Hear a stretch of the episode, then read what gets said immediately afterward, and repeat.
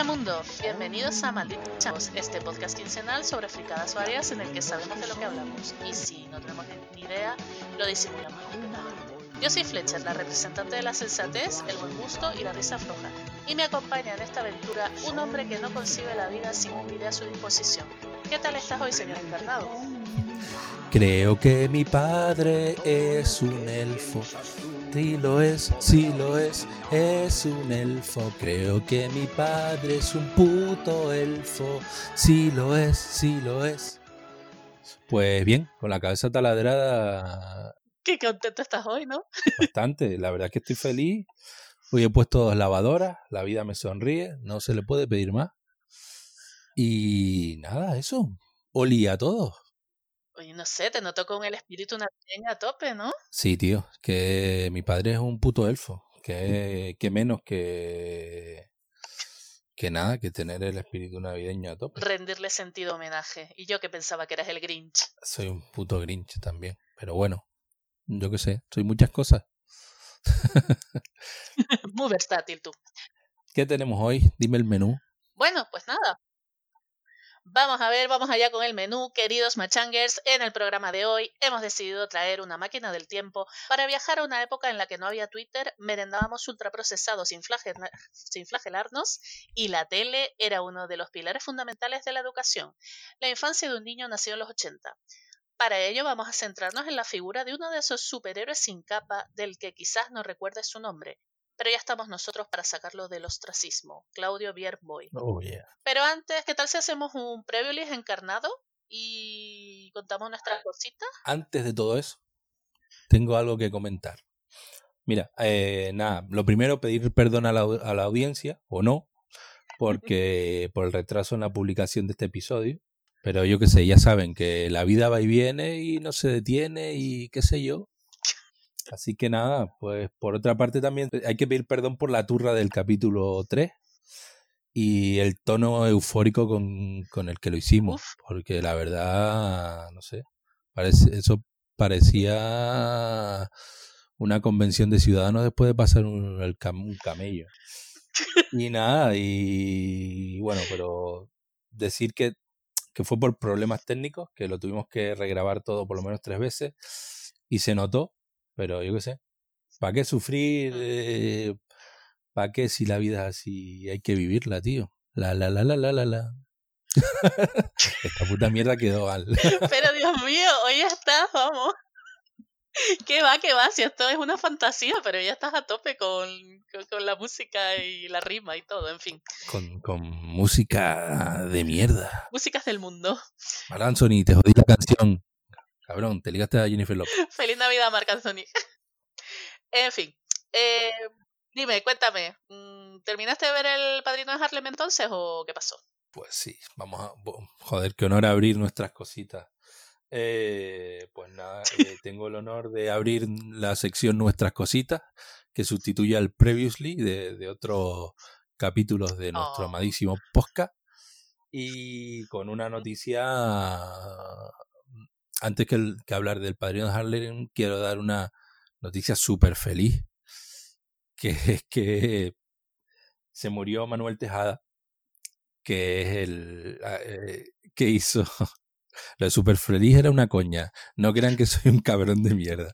Que fue el actor que interpretó al padre de Tito en Verano Azul. Como nombramos, como ya en el primer capítulo hablamos de Verano Azul, pues yo creo que teníamos que cumplir con esa magnífica serie y hacer la reseña de que eh, la, la pasada semana murió Manuel Tejada, el padre de Tito. Por otra parte, pasamos ya la parte de, de, de funciones y demás. y vamos al, al final del Padrino de Harlem. Terminé El Padrino de Harlem, una masterpiece total. Mm, Estoy in love con ese padrino. Así que me pareció un buen final de serie, digno de la serie, que- un buen final de temporada, digno de la serie que es.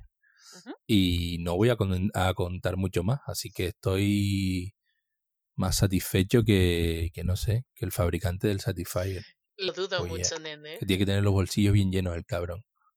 Ay, no, a Joder. ver si te ha ocurrido a ti, jodido. ¿Quién fuera Satisfyer? Joder, tío. En fin. Pero pregunta, eh, ¿es- Pregúntame. ¿la serie está eh, en plan de una temporada o seguirá? No, Entiéndose. seguirá, seguirá. Yo espero que siga porque si no me voy a poner malito. Así que, en principio, a ver, yo no he- me he documentado como es lógico, pero Ya. espero Obvio. que tenga más, más, más temporadas porque, bueno, digamos que conoce, conocemos la vida de Vampy Johnson. Hablamos en el tercer capítulo, pueden saltarse, creo que hora 45 de, del anterior podcast, que hablamos de un ranking de series. Prometemos que no lo volveremos a hacer. Palabrita de, del niño Jesús. Y nada, eh, Johnson todavía está vivo, joven, apuesto. Y nada, espero que haya mucho más, por supuesto. Cool, cool, pues la veré. Eh, yo, pues no he terminado de ver Peaky Blinders, desgraciadamente. Pero ya empecé a ver la quinta temporada y promete, la cosa promete, así que vamos, yo in love como tú con tu querido padrino, yo con este muchacho. Y por otra parte he visto dos pelis que están ahora muy mm, trending topic. Una, mentira cochina, he visto dos pelis. He visto peli cuarto, esto es como cuando vas a la charcutería. He visto un cuarto del irlandés, es que es muy larga. Ay, la de Scorsese. Señor Scorsese, mm, relaje las tetas, por favor. Sus películas son muy largas y yo ya mm, tengo una edad para estarme concentrando cuatro horas y media. mm, en fin. Pero bueno, ¿En serio? ¿Que ¿Es de cuatro horas y media? No. no, de tres horas y media o de tres horas cuarenta, yo qué sé, un montón de horas. Muchacho. O sea, que, que es que empiezas a verla mm, después de comer y, y te pilla la hora de la cena, ¿sabes? Entonces, pero hay por ahí, en, puedes mirar, hay gente, mm, uno, de hecho creo que salió en Verne, si no me equivoco, eh, gente que ha encontrado, digamos, la manera más satisfa o más satisfactoria, ¿no? O la mejor manera de ver la serie en capítulos, entre comillas. Es decir, vela desde, desde el principio hasta cuando pasa X, eh, es una cosa, luego desde esa cosa hasta la siguiente y tal. Y entonces son como cuatro capítulos. Y un poco es lo que estoy haciendo, porque si bien es verdad que los actores lo hacen de puta madre, es que la peli tampoco me interesa tanto como para mantener mi concentración durante tantas horas. Y yo tengo vida. Entonces, pues, whatever. Yo lo que me pregunto es, vamos a ver, el Scorsese no aprecia su vida, que está ahí para sacar cuatro, tres horas y pico de, de peli. ¿Cuánto tuvo el nota ahí rodando y, y, y dando ahí la turra? El coñazo. Claro, el coñazo. Eh, no sé, no aprecia su vida, ¿no? Yo qué sé. No piensan jugar a la petanca, hacer rollos de viejos ahí. Bueno, aunque parece que jugar a la petanca ahora está de moda entre, entre la chavalada, ¿eh? ¿Otra juventud? Sí. Ahí vamos evolucionando Eh. a lo bueno. Jugar a la...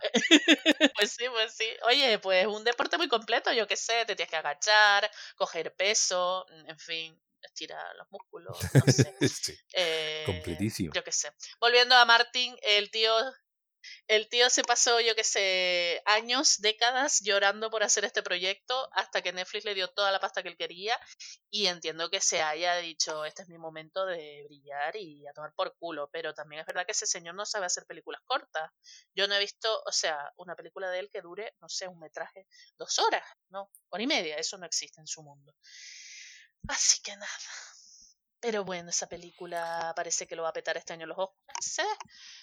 Y por otra parte, vi Historia de un matrimonio, que está muy bien, no dura tres horas y media, es una peli muy intensita y tiene un par de escenas que te quedas tú ahí en plan, Dios mío, no quiero estar aquí en estos momentos, pero yo la recomiendo mucho, a mí me gustó bastante.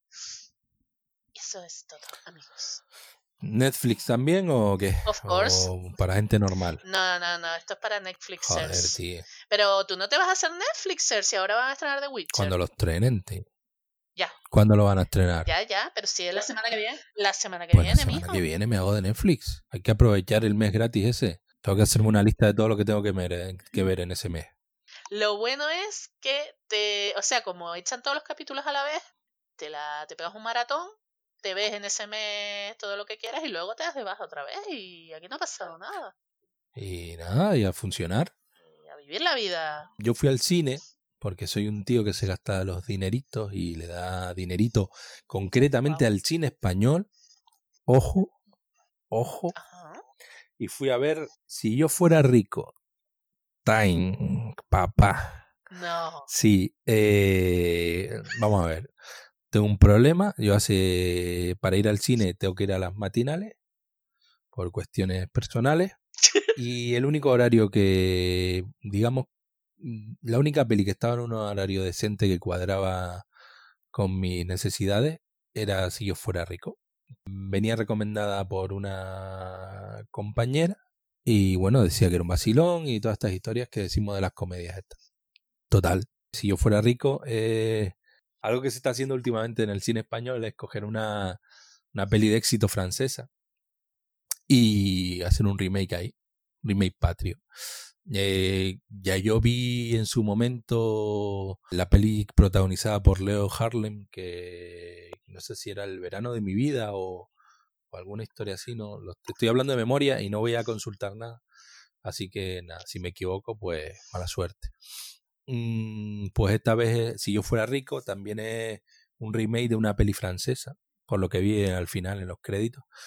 Y nada, eh, sinceramente, visto el tráiler, visto la película y visto el y visto los gags. Una comedia bastante ligerita. Lo positivo, mm, creo que dura 95 minutos o así. Mm, No te arrepientes de haber pagado por verla, pero tampoco es algo que, que tú digas que va a llegar a algún lado o que, yo qué sé, no sé. De 5 para arriba no, no va. La típica película que podrías ver tranquilamente una noche ahí eh, en la que no tengas que prestar mucha atención a lo que ves o una sobremesa o no sé. Yo vi varios niños en el cine. La peli es para mayores de 16. No sé. Si quieren que los niños vean alguna, alguna teta y tal, pues mira, los pueden llevar. Si no, déjenlos en casa. Mi recomendación es que se echen un cappuccino 20 en Starbucks y se ahorren el dinero. Y hasta ahí la crítica. A ver si me ficha el país para hacer crítica de cine y esas cosas. Aquí Boyero 2.0 comentando la película. A mí me llama buayero. Boyero. Eh, una pregunta sobre esta película. ¿Esta es la que sale en la tele en plan de que el tío se gana la lotería pero le esconde a la mujer que se la ha ganado? Sí, protagonizado por el actor tinerfeño ¿Quién? que salía en Canal 7 del Atlántico, Alex González. ¿Ese, ese es de aquí? Sí, mi niña. Vamos a ver, ¿tú no tenías Canal 7 del Atlántico? No, es que mi pueblo no llegaba y eso es facts. ¿Puedo decir algo que nos puede meter, no puede hacer que la fiscalía nos entruye? Eh, Venga, fiscalía, venga. venga, eh, Canal 7 del Atlántico, eh, Ay, no, pero espérate. dime. No, no, no, no. No vas a decir lo que estoy pensando que vas a decir sobre la gente que gestiona ese canal, ¿no? El dueño, sí. El, Har- el Harvey Weinstein, Weinstein tinerfeño. Sí, Ajá. ahí lo dejo. Un, salu- un saludo también a los fans de Michael Jackson. Eh, pero cambiando de tema, eh, sí, la película, pues la verdad es que yo qué sé, con los ocho pavos que sale el cine, mira, me compro más menú que seguro que me llena más. Ay, por Dios, más menú. Real food, tío, real food. Real Fooders. Hoy, hoy, oye, me siento bien porque empecé mi rollo real fooder ahí, tío. Pero hoy, en diciembre, En diciembre sí. Joder. Sí, tío. Esta mañana eh, juguito de naranja. Después del juguito de naranja, eh, eh, un 20 Starbucks ahí y un trozo de bizcocho de chocolate. Ahí a full de chocolate. Y como me conocen en el Starbucks, le dije, niño, no tienes nata, mándale nata ahí para darle sabor. Y después me mandé el puñadito de anacardos que hay que mandarse, una pizza congelada con medio litro de Coca-Cola y después de merienda un, una magdalena ultra procesada esta del Mercadona con trocitos de chocolate y otro Oh, capuchino. qué rica. Ahí, y ahí está, ahí empecé mi dieta real food. ¿No? Pues sí, yo, yo creo que la aplicación todo es buen procesado. De ahí para arriba. Coño, comía anacardos. No sé, la pesadez de estómago y la acidez más real no puede ser. O sea que. Real, real. Anyway, es el momento de dejar nuestras cositas para pasar de verdad a- al meollo de la cuestión, que es por lo que nuestros fans están haciendo cola y han aguantado eh, los mm, 17 minutos que llevamos mm, divagando. Oye, me gusta que vayas cortando ahí y dirigiendo el tinglado. Sí, mi niño, lo siento encarnado, pero es que no, no, no, hay que meterte en vereda. Así que, mm, ¿qué te parece si hablamos de Claudio Bjernboyd? ¿Quién es este señor? Pues te digo. Lo primero que tengo que decir es que, no sé si se nota, pero estoy bastante contento de, no sé, gracias al tema que, que vamos a hablar hoy, porque la verdad que me siento rejuvenecido, por lo menos me siento seis meses más joven y siento como si volviera a ser esa perita en dulce que volvería loco al mismísimo Kevin Spacey. Goals. que ya con la intro, pues, ¿no? Ya intentamos transmitir que esto iba a ser un rollito viejunismo, pero viejunismo bien, nostalgia y buenos recuerdos a tope. Y por supuesto, a ver, iba a decir, tengo que hablar de niños y me vino a la, mente Michael Jackson. Eh, vamos a intentar no hacer bromas con él. Si hablamos de ani- animación de los 80, 90, tenemos que hablar de empresa señera española que es RBR Internacional y por supuesto de, eh, de Claudio Biermoy. Eh, este señor es un auténtico mastodonte de la, de la animación, el crash español de toda esta historia, crash. Es un crash y mm, aparte de eso es eh, presidente de BRB Internacional, productor, director guion, y guionista de, tele- de televisión, fundador de la Academia de Televisión, miembro de infinidad de organismos, o sea, lo que podríamos decir que es un cinturón negro de la vida, y algunos lo llaman el Walt Disney español. Yo no sé si eso es bueno, es malo, pero ahí lo dejo. Yo tampoco lo sé. Pues este emprender, en- entrepreneur, perdón, que es, que es lo, que es lo bonito, bien de entrepreneur hay en este país. Mm, Pero este es uno verdadero. Eh, nació en Mallorca, eh, licenciado en Derecho y técnico en, publicidad. Esto lo digo para que sepan que hay que estudiar para ser un verdadero entrepreneur. ¿No? Ahí más o menos, pim pam. Y nada, pues, ¿qué decir de él? Que fue un pionero y referente de- en el mundo de la, de la animación, eh, tanto nacional como europea. Eh, nada, su empresa tiene un- una gran trayectoria en el mundo del merchandising de series. Y nada, fíjate que estamos hablando que eh, ya estaba con el merchandising en 1972. Y fue en 1980 cuando comenzó su aventura en el, en el mundo de la animación.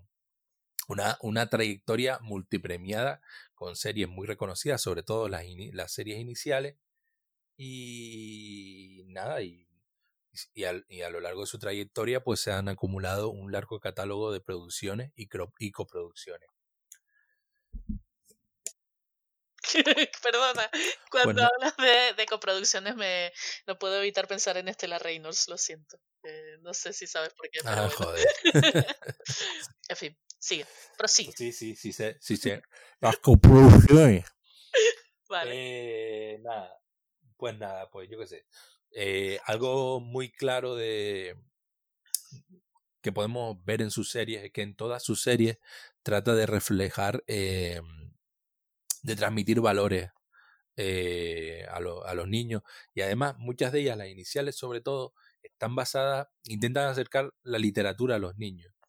Mm, No sé, pues, tema de la vuelta al mundo en 80 días y un, es un ejemplo claro, eh, los tres mosqueteros y demás. Eh, y nada, y no sé, a, a mí me da la sensación de que hoy en día lo- los dibujos de hoy en día no son tan buenos como los de antes. Pero claro, ya ahí entra la subjetividad y todas estas historias y mis sensaciones, mis percepciones de la infancia. Mm, Hay una cosa muy clara, que es que las intros de los, de los dibujos que nosotros veíamos cuando éramos pequeños eran bestiales y aparte de que muy largas, y no se pueden comparar, comparar con las intros de hoy en día. La música era una, era una música muy trabajada. Ah. Hoy en día me parece que la música es algo de, vamos a, un poquito de, en plan, vamos a escapar y, y vamos a repetir mucho diferentes eh, palabras, estribillos, para que al niño se le quede, pero es más una acción encaminada a, a todo lo que sea venta de merchandising o algo así, a meterle en el coco al chiquillo eh, la serie y tal. Incluso la, las mismas series, vamos a hablar de la patrulla canina, eh, que muchas, digamos que es una serie que ha sido replicada muchas veces eh, por otro tipo de serie, su guion, su formato, está encaminada totalmente a la venta del machanguito y del no sé qué, cambiando eh, mm, temporalmente, eh, cada cierto tiempo, eh, pues el vestimenta, eh, herramientas de los personajes, vehículos y demás historias. Para generar, pues, para generar pues esa necesidad de comprar lo nuevo de tu personaje preferido que de la tele, ¿no? De, tal. Mm, no sé, yo creo que esa historia no se veía antes. No sé si porque no estaba tan al alcance de todo el mundo el permitirte comprar algo relacionado con el merchandising de una serie. Yo no recuerdo, claro, no- porque nosotros somos de pueblo, pero no recuerdo de estas series que a, mí- que a mí me gustaban de, de BRB, no recuerdo tener ningún merchandising más allá de alguna pegatina de, algún, de alguna revista o de algún álbum de, de cromo o tal. Y no sé, mm, la verdad que puedo te puedo nombrar algunas de algunas de, las series, son muchas. Este es un pequeño resumen. Mm, digamos que una lista que saqué y que nuestros oyentes mm, pueden ver en filming. El que esté suscrito a esa mierda, pues las puede ver. Capítulos están, la serie está completa. Oye, sin ofender a la gente de filming y a los que vean. Y bueno, atentos, es una señora lista. Y nada, pues lo intentaré hacer lo más rápido que pueda. La primera es, pues bueno, Rui, Rui el pequeño Sid, eh, y los tres mosqueperros, La vuelta al mundo de Willy Fogg, David el Gnomo, Las mil y una Américas, esto, la historia de Chris y su perro Lon, que nada, pues van descubriendo la, todo, eh, la- las culturas eh, americanas, la- sí, americanas, sudamericanas. Precolombinas. Precolombinas, ahí, muy bien, esa es la palabra Yes. eh, los Bobobops, que no sé qué es, mm, Sandokan, bueno, eh, Emilio, eh, la historia de- del personaje de Emilio Sali- Saligari, si no me equivoco, mm, Mortadelo y Filemón, la banda de, de Mozart, esta la llegué a, ver ya, y yo creo que cuando aún era a lo mejor pequeño o ya talludito ya, eh, y a mí me pareció un auténtico coñazo, una, un intento de introducir lo que son los, eh, los clásicos de la música clásica, val- valga la redundancia, eh, en la chavalada. Mm, Teo, el famoso Teo de Teo va al puticlub y Teo va bar a. Eh, historias de fut- del fútbol. eh, le estuve echando un- una ojeada en YouTube. Es un auténtico tranque de. Yo no sé cómo eso lo podía ver. ah, No sé. Eh, Supermodels. Aquí ya es un, un, intento de cambio en la animación y de intentar enganchar a las nuevas tendencias. Son, creo, si no me equivoco, unas supermodelos que también son superheroínas y tal. Infumable totalmente. Fantaguiró. Yolanda, la hija del corsario negro. Yo qué sé. Mm, estuve ojeando la serie porque a mí el rollo pirata me interesa y tal, pero es que no sé. Es un poco. Es medio tranque, ¿no? No me. Es que hay veces que me, me cuesta imaginarme a los chiquillos de 90, de los 90 y algo, ya enganchados a ese tipo de series. Aparte que, no sé, la intro, el logo es súper cutre. Y ya el rollo que llames al personaje principal, Yolanda, ya, no sé, el único que ha sabido hacer algo bueno con Yolanda es Pablo Milanés. Después, a partir de ahí, no sé. Los Intocables de Elliot Mouse, me suena de cuando era pequeño. Tunimals, también me suena. Y nada, un tranque que tal, que te caga. Nicolás, no sé si era una serie eh, en la que un, sobre un niño invidente y su perro guía, no, no recuerdo bien. Si Pisape, Academia, Academia de Gladiadores, que era un auténtico coñazo. Bernie, este, bueno, este lo, lo, esta la he visto recientemente y en clan. Y nada, de, una mierda pillar un palo, lo siento. Porque era una de sus últimas apuestas, de las últimas apuestas y tal. El hombre, sí, tío, porque es un perro ahí que es, supuestamente es egoísta y tal, y súper torpe y no habla. Y, ¿Le estás echando una de flores a Claudio? Qué bueno. A ver, mi opinión es que BRB no, no ha sabido adaptarse a las nuevas tendencias y al nuevo pensamiento de los chiquillos. Eh, si tenemos en cuenta que su, su, sus series más exitosas son la, las primeras, a lo mejor es que ya, el, no sé, ahí no consiguieron dar con la tecla de las nuevas tendencias y tal. Eh, después tiene El Hombre Invisible, Iron Kid, ya esto ya, eh, Iron Kid es en 3D y otro tipo de animación, pero bueno, no sé. Y Papagua, que no tengo ni puta idea, pero que pero que sí, sí he visto que ha sido una serie premiada. Y para cerrar ya con todo esto y pasar a la serie, mm, simplemente decir que, a ver, he estado investigando a ver qué ha sido de, de BRB y no he encontrado ninguna, ninguna información así fiable y que no sea de pago, ¿no? Porque ahora los diarios están con, con el rollo de si no pagas no te dejo ver la noticia, no. Cosa que espero que quiebre totalmente, que espero que quiebren totalmente esos, esos cabrones que esperan que paguemos por ver la noticia. Ya bastante hacemos con soportar la publicidad que nos meten como para estar pagando. Y bueno, em, yo qué sé, yo entiendo que que lo que habíamos hablado, el, eh, el, tiempo, los cambios en la animación y en, la forma de consumir el, que tienen hoy en día los niños y, los adultos de consumir eh, cuestiones de animación han hecho mella en la empresa. Mm, y como dato decir que el tema, lo, el Me Too, afectó a BRB Internacional. Eh, por, y tuvo que declararse en suspensión de pagos en 2018.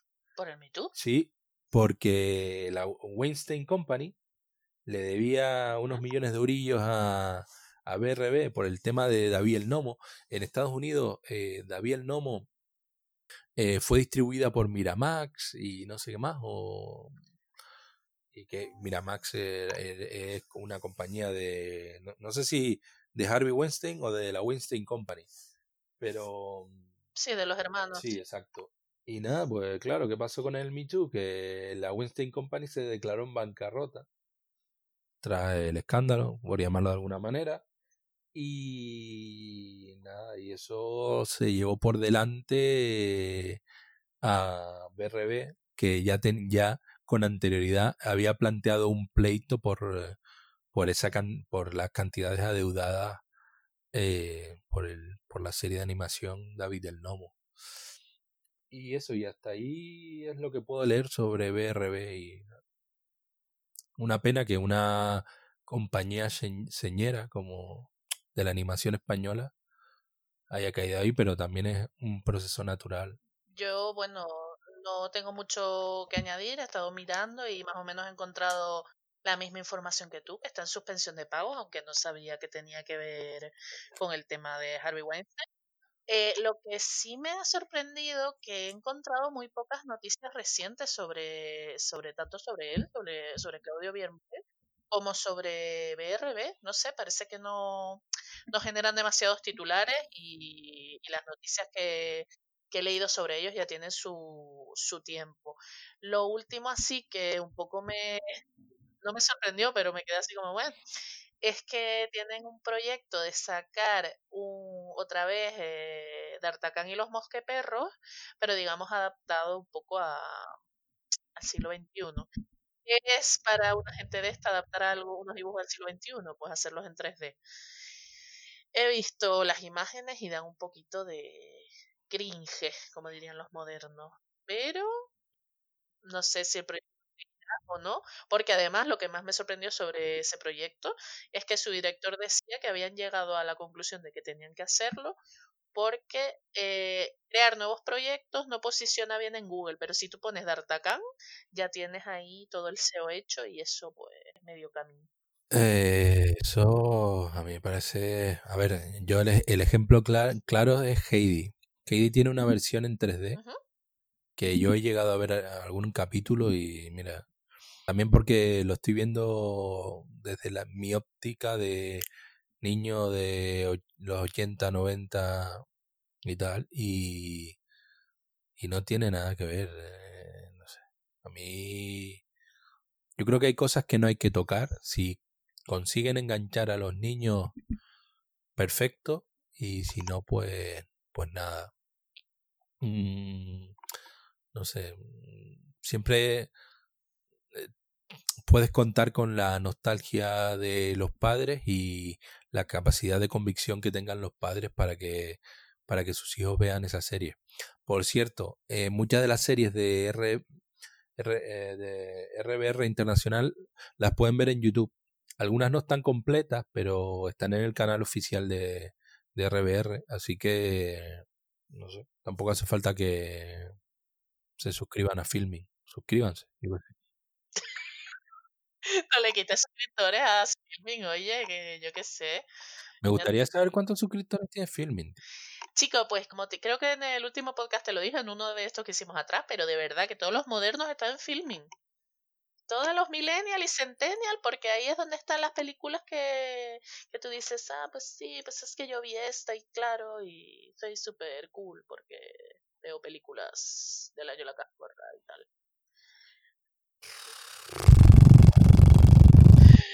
Para los modernos.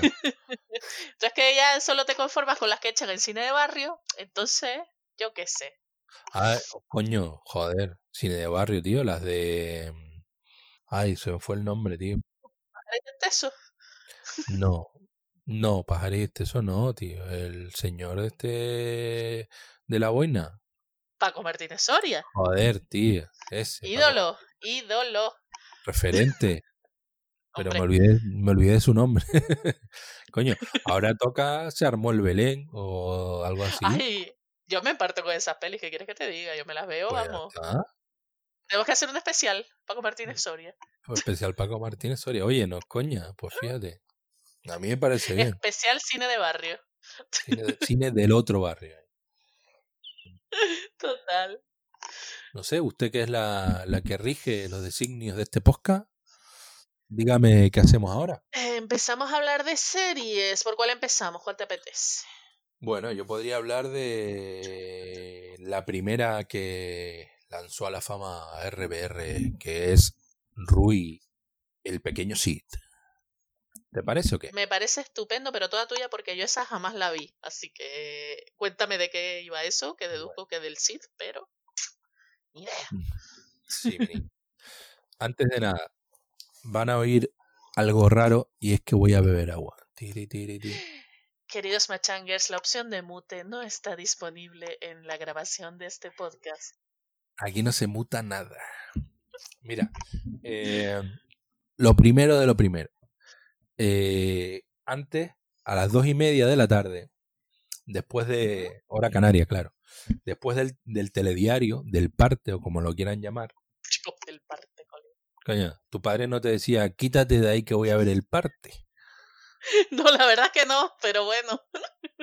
Pero mi abuelo sí. Quítate de ahí, voy a ver el parte. No, no quiero. Mm, te doy una hostia. Mm, puedes ver el parte. bueno. Ay, el traumita.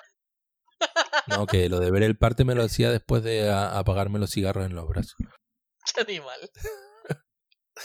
No, pues coña, ¿vale? Y no, no, por favor, no llamen a la Guardia Civil para denunciar al padre del señor encarnado. Eh, estamos bien. Solo necesita medicación seis de siete días a la semana. Sí, pero son por mis cositas, no por las cosas de mi padre. bueno, no por las marcas de eh, cigarro. No.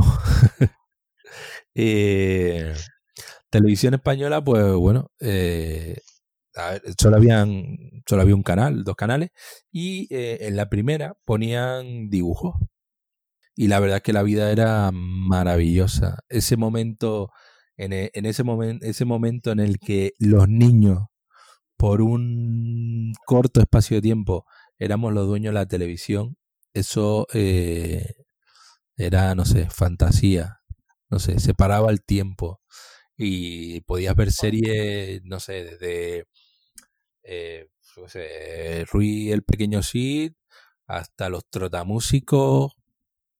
Mm, es que no, no recuerdo, el Príncipe Valiente y no sé qué más. Después ya llegaron, no sé, los estudios de audiencia será o las cadenas privadas, las cadenas especializadas en, en animación y, se acabaron los dibujos al mediodía. Pero la verdad que era que fue una época que no sé, que valía la pena vivirla porque era diferente, no había sálvame ni mierdas de estas. Y bueno, eh, ya después del rollo nostálgico y tal, pues decir que en, en 1980 muchos niños españoles empezaron a, a, desear convertirse en valerosos caballeros y, y a luchar espada en mano. Pero cuando digo luchar espada en mano, me refiero a, a la espada en plan bien, ¿no? No el rollo choque de prepus ni guerrita de espada y tal. Que yo sé, que también son cosas que los niños ahí se ponen a hacer y tal. Desde la heterosexualidad. Pero. Mm, y nada, eh, de hecho yo, a ver, yo tenía una espada que me hizo mi padre. Una espada bien. Y yo me ponía ahí a, a guerrear con la espada de madera. Mi hermano me hizo una que era más, ah, más, parecida a una espada Claymore, que claro, eh, él fue tan oh. inteligente que la hizo con punta. Imagínate, un niño ahí, un fisco pibe de 5 años y tal, con una espada hecha de madera en plan espada Claymore con punta. Yo no sé, porque psicológicamente estaba medio estable porque podría haber ido al cole y atravesar a más de un pibe ahí que me estuviese tocando las narices. Pues sí. O sea que nada, pero bueno, antes éramos así, antes jugábamos, nos dejaban jugar con, con podonas o hoces y no sé, ahí estábamos. Seguimos y vivos. Así salimos. Sí, oye, por cierto que yo me clavé una podona en, en la pierna jugando. En serio. Y por eso, queridos niños, no podemos jugar con podonas. Pero no sé, no me llevaron al médico ni nada. Me pegaron una nalgada. Tenía la pierna sangrando. Eso es los valores. El nombre, eso es lo clásico de como vaya yo detrás te vas a llevar una, compadre. Como te caigas, te pego. Sí, yo lo recuerdo con cariño. Bueno, pues nada. Sí, ya te veo ya. Rui la serie nos traslada a la infancia ficticia de El Cid. ¿Y quién es el Cid? El Cid es Rodrigo Díaz de Vivar, personaje histórico español con mayúsculas. Eh, español. Sí, que todo hombre y mujer españoles, eh, hombre de carajillo, misa de domingo y puticlub debe conocer. El sí. Y, y a eso le añado y votante de Vox y del PP y de Ciudadanos. Eh, pues nada, eh, este caballero español, nada, mataba a moros hasta con la chorra.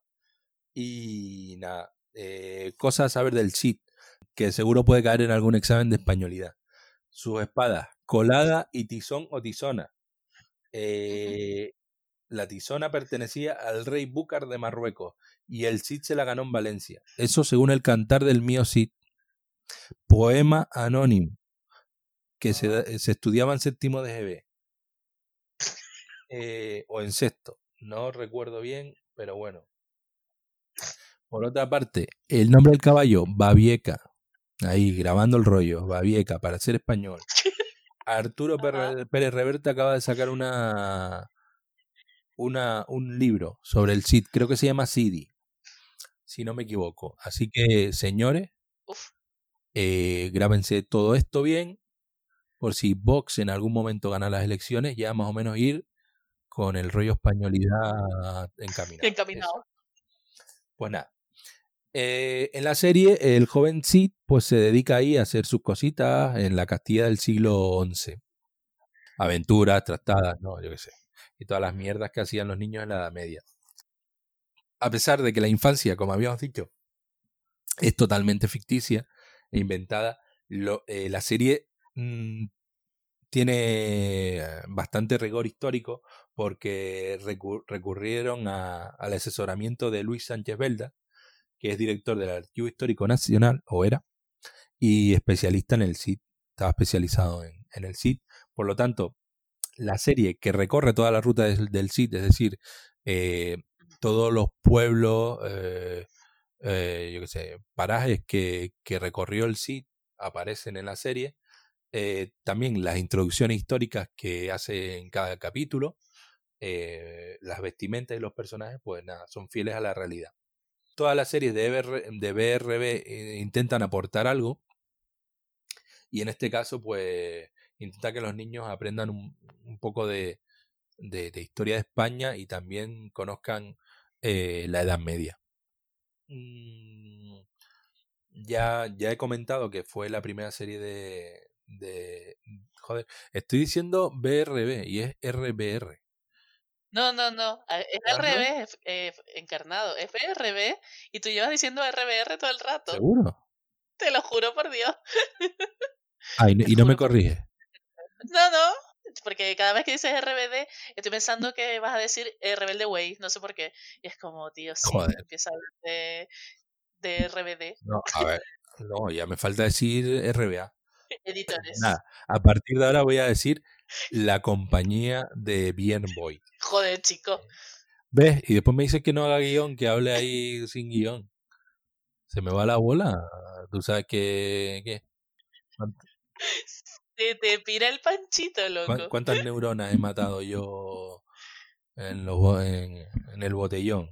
¿Y qué? Yo no puedo hablar sin, sin tener algo escrito. Bueno, sigo. Pues fue la primera serie de, de esta gente y y por supuesto generó un gran volumen de trabajo y necesitó la, la colaboración de gente experta. Y los expertos por aquel entonces en animación eran los japoneses. Y entonces recurrieron a Nippon Animation para que el proyecto llegara a, buen puerto. Mm, personajes destacados, Rui, eh, su primo Alvar, y Jimena, que era el crush del, del Cid, muy bien, muy bien. Bien, ¿no? Bien dicho ahí el rollo moderno del crash y tal, ¿no? Disimulado. No se nota que soy un viejo joven ni nada, sino bien. Curiosidad. Voy a cerrar con una curiosidad, y es que la curiosidad es que Matilde Conesa pone voz a la tía Juana del Cid, que también, que también eh, es la voz de la mujer de David Nomo, de Lisa, y de la madre de Artagán, el mosqueperro, y de la bruja Vería. Ahí, clásico, clásico. Eh, es una de las, era una de las mejores actrices de doblaje español.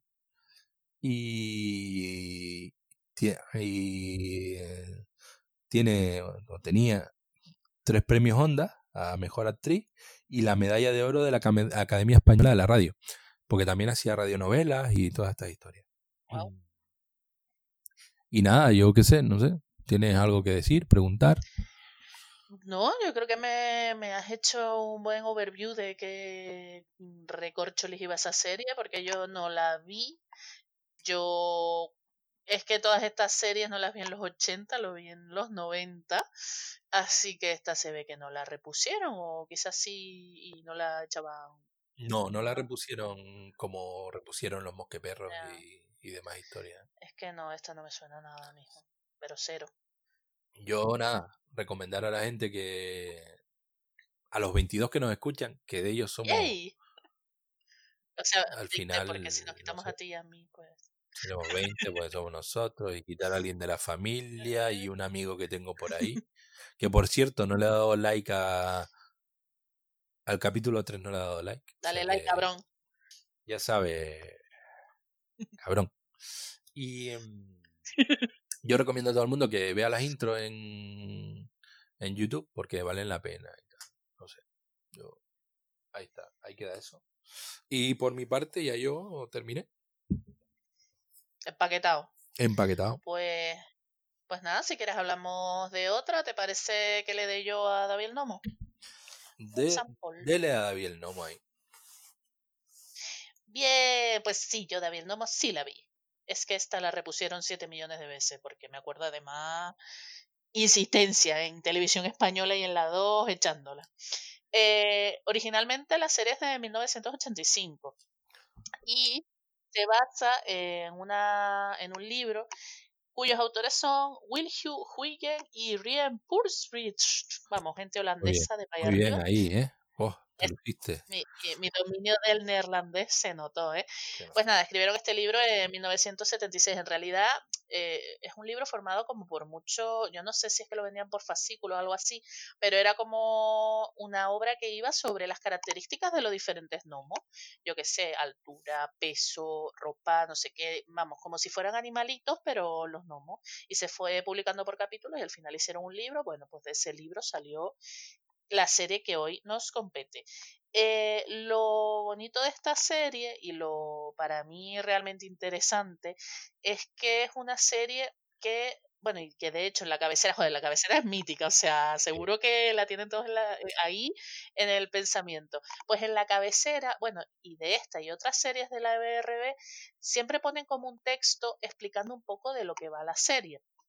Y en esta ponían ahí un texto eh, poco grande, pero al final del mismo lo que ponían es que ellos pretendían a través de los personajes animados transmitir la importancia de valores como la ecología, la amistad y la justicia. Lo ponían así en mayúscula además. Y era como, bueno, tú de chico no te daba tiempo a leer eso, porque además era, yo qué sé, tú no leías tan rápido. Pero coño, ahora yo que he estado viendo, precisamente vi antes el primer capítulo, digo, joder, pues mira qué bonito, ¿no? Eh, hoy en día no hay series que te digan, pues mira, tengo valores, empezando por ahí, ni que, no sé, ni que tan claramente te digan, pues mira, pretendemos transmitir esto, nuestra intención es llegar a los más pequeños para enseñarles un poco de cosas que, joder, súper importantes que Greta Thunberg se pondría ahí con David Nomo. Vamos, super fans.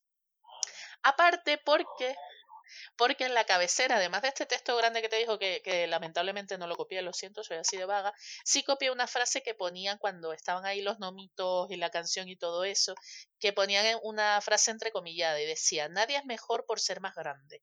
Y entonces, tío, pensé totalmente en Greta, porque le están metiendo una de palos a la pobre muchacha, simplemente porque, yo qué sé, tiene 16 o 17 años. Y es como, ¿Tiene 17 años? 16 o 17, no estoy segura. Pero... Pues tiene como el más ¿eh? Sí, bueno, yo qué sé, pues tiene Asperger y a lo mejor, yo qué sé, otras, otros trastornos relativos, no, no conozco demasiado en profundidad la enfermedad. Pero el caso es que me parece curioso porque mientras que no la pueden rebatir científicamente, porque lo que dice es una verdad impepinable, pues todos se meten con ella eso porque es pequeña. Y no sé, y me parece curioso que una serie de hace 30 años o 40 casi, madre mía, dijera eso, que nadie es mejor por ser más grande. A lo mejor todos esos que están ahí a tope en Twitter llamándola, según un estudio que leí hoy en Verne, puta, eh, marioneta, loca. Sí, sí, o sea, Verne hizo un análisis de todos los tweets dirigidos a Greta Thunberg en los días estos que estuvo en, en la cumbre del clima y sacó todas los, digamos, las palabras más, más relacionadas con el nombre. Y estaban puta, marioneta, eh, loca, eh, yo qué sé, un montón de cosas súper, ¿qué dices tú? puta marioneta.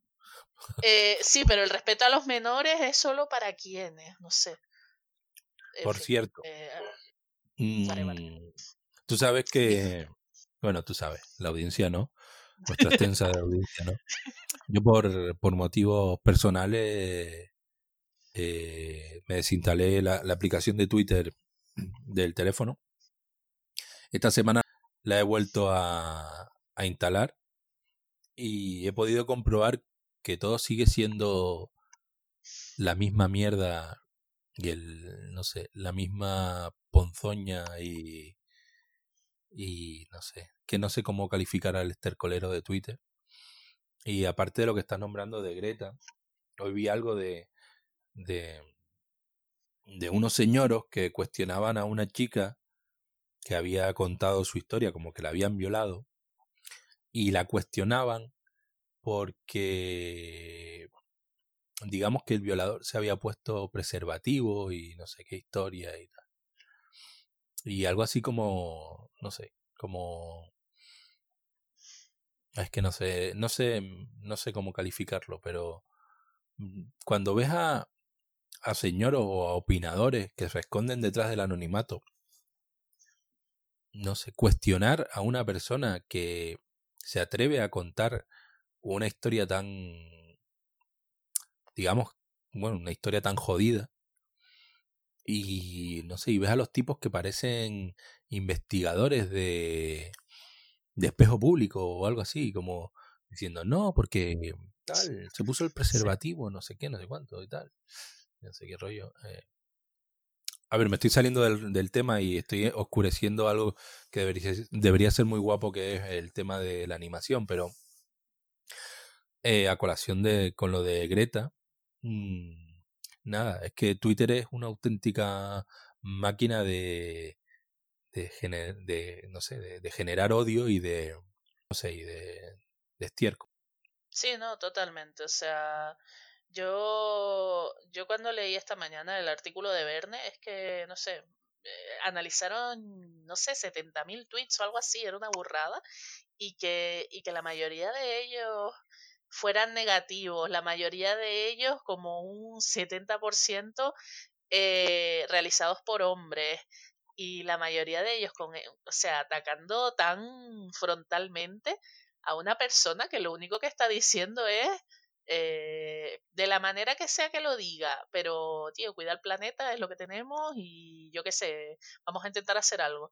Y que a ti eso te ofenda personalmente, o sea, ¿Qué pasa? Que desde la comodidad de tu sillón te molesta que una persona esté usando el altavoz que por los motivos que sean tiene para defender el planeta. O sea, de verdad, e-, eso es lo que te molesta. O, sea, le molesta la, la, la, repercusión que tiene esta chica, Greta. Eh, y ellos están allí en su, en su cuevita de, de señor o rata tuiteando sus mierdas y nadie, que nadie mm, replica ni, ni, yo sé, ni retuitea ni nada de esto.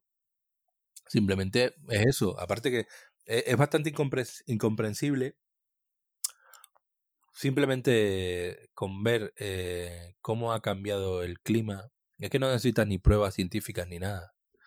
Eh, tan solo con ver cómo ha cambiado el clima, eh, yo qué sé, no sé, aquí digamos que los veranos los estamos teniendo un poquito más frío y lo que es em, y bueno y tuvimos una ola de calor, calor en octubre o mm, algo está pasando y que eh, por tus santos cojones mm, reniegues de eso.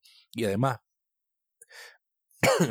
a una persona a la que, digamos, está intentando salvarte la vida o, abrirte los ojos, tú directamente vayas ahí a enfrentarte a ella y a, y a utilizar el argumento del insulto ya es que es incomprensible. No sé, es que yo de verdad con este tema me parece increíble la, eh, la, catadura moral de, de, la peña. O sea, es, eh, es como hay un cuento por ahí que dice que el emperador va desnudo, pero la gente solo critica al que señala que está desnudo. Pues eso es así, ¿sabes? Ella está hablando de un problema enorme que nos afecta a todos y tú te centras en que si tiene 16 años, que no está en el colegio, que si salió en una foto con un sillón que sale no sé cuántos miles de euros, que si viaja en barco, tío. O sea, deja de ser ridículo y, ¿sabes? Hazle caso a lo que está diciendo. Es que lo que te jode es que hay una persona que te esté diciendo que lo estás haciendo mal porque a ti te afecta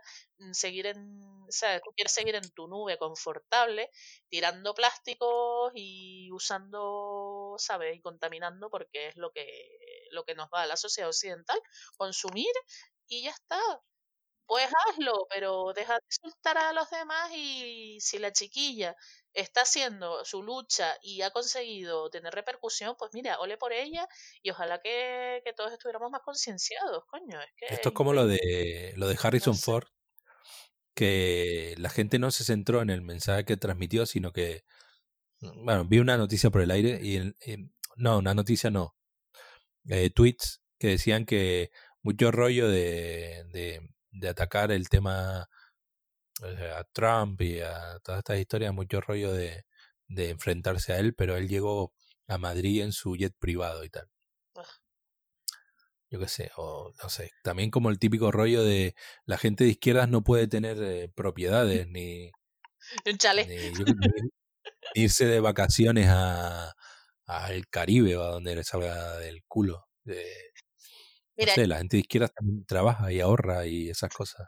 Yo diré, yo es que directamente, para mí, las personas que atacan eh, basándose en, en lo personal, o sea, que utilizan el ataque personal para dar, validar un argumento, para mí pierden toda, eh, todo su razonamiento y todo. Para mí ese tipo de gente es gente que no es capaz de debatir con datos, hechos o opiniones críticas sobre algo. Estás utilizando el insulto o, o digamos, dejar de menos a otra persona para tú decir que tienes la razón. Mira, no, tú lo que eres es un gilipollas, o sea, con todas las letras.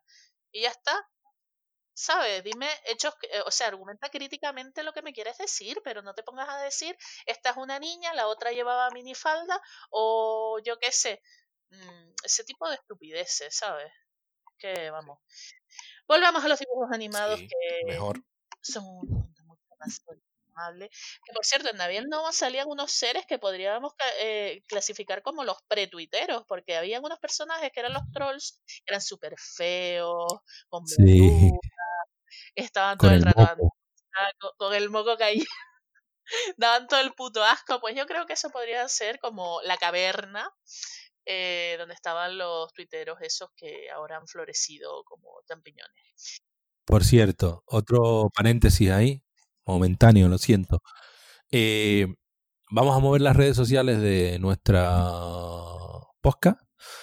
Y, pero vamos a ver, no, no vamos a darle caña al Twitter, o sea que no sé, por decisión personal, bueno, mía, porque me sale de ahí. No, no, estoy de acuerdo. y nada, eh, nada, eso, simplemente ese paréntesis, así que te dejo con, para que sigas llevándonos al mundo de, al maravilloso mundo de los gnomos. El maravilloso mundo de los gnomos. Bueno, sí, el libro que no sé si te dije antes del que se basa se llamaba El secreto de los gnomos, por cierto. Eh, bueno. 100 pavos en Amazon. Sí, es que, es que hay muchos gnomos ahí. Es que vaya, es un estudio ahí profundo de la vida de esos señores. El punto, como te iba diciendo, bueno, la historia está protagonizada por David, que es un gnomo del bosque y tiene 399 años. Eh, junto a David también encontramos a su esposa Lisa, que también tiene 399 años, y con, bueno, y un amigo muy cercano de David, digamos que es su chofer, es el zorro Swift, que es un, pues, un zorro guagua, oh, yeah. llamaríamos así entre nosotros. Los ogros, como dije antes, los pretuiteros eh, son los malos de la película, aunque los malos también son los hombres, quizás no aparecen caracterizados, pero sí, o sea, David es súper crítico en realidad, y el primer capítulo, In Your Face, o sea, después de esa bonita sintonía, lo primero que hace David, aparte de que se nos presenta en el baño, dándose un baño ahí y le vemos el culete y todo, es enseñarnos cómo el hombre destruye la naturaleza con imágenes reales, no dibujadas. O sea, el hombre, pues yo qué sé, ríos con basura, eh, edificios que se caen, no sé, un montón de cosas así que la verdad es que es bastante impactante. Un dato de los que he dicho que es súper interesante y que si hubiéramos sabido cuando éramos pequeños, quizás habríamos estado más prevenidos ante el doloroso final de esta serie, es que los gnomos no pueden vivir más de 400 años. ¿Qué edad he dicho que tenía pues, David? 399. Ay, amigos, si nosotros hubiéramos sabido eso, ¿cuánto, ¿cuántas lágrimas nos hubiéramos ahorrado? En fin. el capítulo. Javier Boyd lo, lo acusan de matar a David el Nomo. Se cagan en sus muertos. Es que vamos, tío. El capítulo final. Entre Yanquete y Gabriel Novo, eh, España entró en depresión. yo, yo creo que lloré más con David, tío. Porque es que era David y Lisa y, y el zorrito lloraba y todo era muy triste y, y no sé. Bueno, pero se convertían en árboles, que es bonito por otra parte, pero claro, pero... Ay, no sé. El caso. Al menos no, lo, no los pisó nadie, tío. Bueno, claro, David decía, por favor tengan cuidado porque nos pueden pisar. Bueno, en la sintonía decía, si estás cogiendo setas, no sea que cometas una calamidad. Una barbaridad. Soy siete veces más fuerte que tú, muy veloz y siempre estoy de buen era súper positivo, eh, a pesar de, de, cagarse en los hombres y en los trolls porque le hacían daño al, medio ambiente, sobre todo en los hombres, pero el tío siempre estaba con una sonrisa ahí intentando siempre ayudar a todo el mundo. Y él se comunicaba con los demás por telepatía y iba muy lejos, yo qué sé, si lo llamaban desde otros países, incluso desde otros reinos, pues él iba con su zorro y a veces iba en utilizaba transporte ecológico en forma de ganso para llegar más rápido todavía. Y entonces era muy guay todo. O sea, yo de verdad, ahora antes de grabar el podcast vi el primer capítulo y me encantó porque mientras que vi cachos de otros capítulos de otras series, David sí que me parece una serie que, que digo yo que mantendría todavía el interés de la audiencia. Otras creo que han envejecido mal. Pero esta era súper interesante, contaba así, no sé, los tipos de gnomo y tal, yo qué sé, y, y molaba mucho. Por cierto, eh, Biermoit, eh, por, el nombre del tío lo digo de una manera diferente cada vez que lo nombro. el tío calculaba que el último capítulo de David el Nomo, eh, que se pasó en la franja de dos y media en Canarias, eh, tres y media del mediodía en, en Península, mm, pudo haber rondado una audiencia de 20 millones de personas. Dato. Wow, ¿en serio? Sí. Increíble. Eh, no, coño, es que al final, imagínate, o sea, yo qué sé. Yo lo pasé muy mal con el final. Yo el recuerdo, yo tengo dos recuerdos de la serie. Uno es eh, que además me, me, resultó curioso porque es del primer capítulo que lo acabo de ver. Es que sale, por primera vez yo en unos dibujos animados vi unos pechos femeninos porque sale una imagen de Lisa amamantando a su sí, Sí, cierto, es verdad, tío. Cierto, cierto. Y, y me pare... y yo qué sé, y nunca se me ha olvidado. Y luego resulta que yo pensaba que era ella en acción, digamos, amamantándolo, pero no, en realidad es una foto que David está diciendo, ah, miren aquí a mi hermosa esposa, no sé qué, con mis hijos y tal. Y ella sale, ¿sabes? Uno en cada teta y amamantando. Y yo digo, coño, pues mira tú, hoy en día que un chiquillo le enseñas una teta y poco menos que, no sé, denuncia. Pero... Sí, o no te dejan amamantar en ciertos sitios o... No, no, no, totalmente. Y, y en, en, una serie infantil que se emitía en horario pues de máxima audiencia, pues mira, salía eso con total normalidad. Por ejemplo, aquí en el, en el en Santa Cruz, en el Meridiano, en lo que es en, el, en los sillones de que, que están en, en, los pasillos, eh, no te dejan dar, eh, no, no dejan dar pecho y lo que hacen es mandarte al, al a la sala de, de, lactancia, que suele tener una o dos o dos o, una o dos o dos sillones y aparte especialmente en su momento la de la del meridiano eh, tenía un olor ambientador súper fuerte y tal. Y más de una polémica hubo con, con, con esas historias y entre los guardias de seguridad y la y las mujeres que querían amamantar a su bebé eh, en la zona de descanso. Que yo sinceramente no nunca entenderé qué coño le ofende a alguien eh, que una madre le dé la teta a su hijo, chicos. No sé. Yo no soy madre, pero son cosas que digo yo. ¿Qué, qué te importa? ¿Qué te molesta? No sé. Yo, yo tampoco, la verdad. Si no, si te molesta, no mires y ya está. Es, como todo. es que a mí me molesta más, no sé, que tenga que ir una mujer ahí a un baño a darle de comer a su hijo, tío. Yo no como en los baños normalmente. Bueno, ni normalmente ni, ni subnormalmente. Y un bebé sí, no sé, curioso. A mí me molestan los fumadores en las terrazas de los bares, hijos de puta. Sí, pero que una mujer saque una teta se ve que es peor. Eso. En fin, eh, ¿por dónde íbamos? Nada, pues como te iba diciendo, esta serie arrasó en audiencia, la repusieron millones de veces, la emitieron en 200.000 países, o sea, eh, los derechos fueron comprados en, en muchos países y es que, vamos, era realmente buena y de hecho, si se fijan bien, el dibujo es espectacular, se nota ahí, yo que sé, que hay un trabajo, hay un mimo. Creo que la compañía de David el Nomo no fue eh, la misma compañía japonesa con la que trabajó en otras series. En este caso, al parecer, se trataba de los estudios One Film Productions, que creo que eran chinos. Pues yo no sé, pero se veían bonitos los dibujos, con sus acuarelitas. No tengo ese dato, pero sus acuarelitas, sus fonditos, y tú sabes que coño era la naturaleza, el bosque, pues era una cosa bonita y cuidada y, delicada, era muy bien. Eh, de esta serie hubo, eh, dado su éxito, pues hubo spin-off. Uno de ellos, que probablemente es el que conozca la mayoría de la audiencia, es eh, el de la llamada de los gnomos, que estaba protagonizado por el juez Klaus. Oye, ese era muy bueno, ¿eh?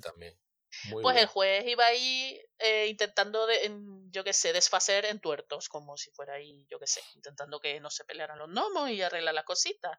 Y bueno, no, no lo dije, pero David era veterinario, entonces su trabajo lo llevaba para un lado y para otro, mm, yo qué sé, para cuidar a los animalitos y ayudarlos y tal. Y veterinario meópata. El cabrón. Ah, sí, sí, true, true, true. Es verdad. El tío le daba ahí a la hierba y era un poco. Y a la acupuntura. y a la acupuntura, sí, sí, sí. Oye, pero bueno, moderno él, yo qué sé. Y otra serie también que surgió, esta fue posterior y al parecer la emitieron en, Antena 3, yo nunca la vi, es una que se llama El Nuevo Mundo de los Gnomos. Y aquí David y Lisa vuelven a ser protagonistas. Yo imagino que será previamente, que muriera.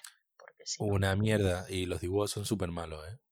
Estuve echándole una ojeada en YouTube y es un auténtico mojón. Mojón. Mojón, pues yo nunca la vi ni sabía de su existencia. no, yo tampoco la vi, pero sí. Bueno, en YouTube he estado ojeando y tal. Y. y son unos dibujos que se parecen bastante a una serie que, que nombré al principio, que era la de los Bobobops o algo así. Y, y nada, la verdad que no tiene nada que ver con, con dibujos de David, el, David del Nomo original. Pues vaya. Bueno, yo solo quiero decir que yo pensaba que esta serie, digamos, por unanimidad todo el mundo consideraba que coño que es una serie bonita, con buenos valores, con cositas positivas para transmitir, una serie de la que todos tenemos un buen recuerdo. Sin embargo, he encontrado varias críticas muy sentidas hacia el mensaje de la serie. Y me ha sorprendido. Yo las comparto con ustedes y ya, si quieren, reflexionan sobre si estas críticas tienen razón de ser o no. Recordemos que la serie es de 1985, basada en un libro de 1976 y que los protagonistas tenían 399 años. ¿Ok? Bueno, una crítica número uno. Eh, digamos, alegato a favor de la familia tradicional. Es decir, los gnomos tenían, no podían ser solteros, tenían que casarse, por supuesto, en relaciones heterosexuales, y se veían obligados a formar una familia con hijos. No existían otros tipos de familia en el mundo de los gnomos. ¿Ok? Eh, no sé, le vas a decir a los gnomos cómo tienen que vivir, me cago en Aparte que volvemos otra vez al, al, al maravilloso contexto. ¿Cuándo fue creada la serie? ¿En qué está inspirada? Eso es como la mierda ahora de los titulares de Disney ah. eh, ha perdido la oportunidad con de, de ponerle novia a meter a un personaje homosexual. Exacto, en Frozen 2. Eh, tócate los huevos. Mm, tienes una serie que es tu santo, que intenta que sea tu santo y, seña, que está petando de merchandising todos los lados, y tú vas y le dices, hazme este personaje lesbiana por mis santos cojones. Mm, vamos a ver, aparte de, de que, mm, ah, no sé, pensemos también que es un negocio. y que no sé si Disney, podemos decir que Disney sea eh, el elemento más progresista de, del mundo audiovisual. No sé, no sé. Bueno, y ahí tengo que decir que evidentemente Disney es probablemente la empresa más eh, dedicada al mundo del audiovisual, más conservadora del mundo. O sea, supongo que habrá alguna cosa, alguna productora cristiana ortodoxa que sea más tal. Pero, hombre, yo veo que sí que no, no digo, o sea, no creo que porque sea un negocio o sea algo muy popular no tengan que, o sea, no vayan a meter eh, personajes homosexuales o de otras eh, características, pero... ¿Tú te, ¿Tú te imaginas que, que Elsa sea lesbiana? No lo sé, porque no he visto Frozen, pero a ver, yo no sé si... Pero somos cuñados. No hace falta ver la peli. Bueno, pues no me importaría, ¿sabes? Yo qué sé, no sé. Si tiene que ver a con ti el no te importaría. No, si tiene que ver con el personaje. Vamos a ver. Encarnado. Eh, los dibujos animados son una manera de comunicar realidades y yo creo que sí que hace falta que en algún sitio, no sé si Frozen es el sitio indicado, se le diga a los niños eh, es normal ser homosexual. O sea, si tú naces así, es una cosa que hay que normalizar. No es que la gente se vaya haciendo, es que uno nace siendo gay o lesbiana. No. Entonces, si tú, niegas, Eso está claro. si tú niegas esa realidad, estás diciéndole a niños que pueden sentir que a lo mejor no, no sé, a lo mejor yo no sé cuándo empiezas tú a sentir cosas, no me acuerdo, pero puede, yo qué sé, hay gente que se puede, quizás adolescentes, niños de 12 años, que ya ahí sí sientes más, decir que lo que ellos sienten no es normal porque no se ven representados en ningún sitio. Recordemos que, por ejemplo, los niños de 10, 11, 12 años no van a ver, yo qué sé, Queer as Folk o alguna serie de estas. Pero tampoco sé si el sitio para, o, o, la historia o lo que sea es para eso, no lo sé. Es que lo estás viendo desde, desde el punto de vista eh, ideal. No. No vamos a lo ideal, sino vamos a, al negocio. ¿Venderían tantas, tantas muñecas si, si fuese lesbiana? Yo creo que sí, ¿eh? No sé. Sí, yo creo que sí. Porque además es que gran parte del fandom de las princesas Disney es un fandom LGTBI. O sea, to be honest. Lo que pasa es que también te digo, recibiría un montón de mala prensa de muchas asociaciones, pues cristianas o por la familia o hazte oír o yo qué sé, de ese tipo. ¿Qué es lo que pesa más ellos? Pues imagino que los accionistas, que supongo que estarán más del lado de vamos a mantener los valores tradicionales y a mí no me parece mal, o sea, yo quiero que haya más representación de ciertas cosas, pero entiendo que es una decisión empresarial y a lo mejor hay que buscar otras vías para mostrar esa realidad, yo qué sé. O tan igual Disney lo acaba haciendo dentro de 10 años, no lo sé. Yo creo que hay más posibilidades de que Barbie sea lesbiana que de que Frozen sea lesbiana. Hombre, Barbie ya está divorciada. O sea que tan igual. Y aparte ¿Ahí? que ya Barbie, hay Barbie multiraciales. Hay Barbies que han sacado una línea con diferentes profesiones, con Barbie bombera, Barbie tal, no sé qué, o sea que les ha costado, pero lo han hecho, no sé. Ya, yo, yo qué sé, a mí lo que me da rabia de Disney, por ejemplo, es en La Bella y la Bestia, la, la película de acción real, ellos, bueno, se colgaron ahí la medalla de un momento súper inclusivo de diversidad gay y no sé qué tal, que eran, literalmente, eh, dos segundos de un personaje masculino bailando con un personaje masculino en, en el baile final en el que bailan todos los personajes y que tú lo ves allí en la marabunta. Y dices tú, ¿en serio? ¿Ese es tu gran paso progresista? Vaya por ello. Entonces, pues, por cosas como esa, no me extraña que a Frozen, que es probablemente la gallina de los huevos de oro de Disney, mmm, en dibujos animados, no le vayan a poner a Elsa lesbiana. Pues, lo siento, pero estamos hablando de quién estamos hablando, yo qué sé. ¿Puedo seguir con las críticas de David? No. Bueno, pues como te iba diciendo que familia tradicional heterosexual eh, forzada a tener hijos y forzada también a no divorciarse. O sea, los gnomos, según esta crítica, no tienen posibilidad de mm, vivir separados. Eh, son muy conservadores también en cuanto, políticamente porque David siempre iba, digamos, a a lamerle el culo a los reyes. O sea, solo se habla de monarquía como sistema político en el mundo de David el Nomo. David no va a la República de los Gnomos nunca a ayudar. O sea, un vasallo y... Puto gnomo. Luego, eh, David el Nomo es machista porque David viaja mientras Lisa se queda en casa. Lisa es, es verdad, no hay sino que ver el primer capítulo. Lisa es una ama de casa que, bueno, pues muchas de sus actividades, pues yo qué sé, Lisa barre, Lisa friega, Lisa hace cosas de, pues que tradicionalmente se han, están relacionadas con el rol de la mujer.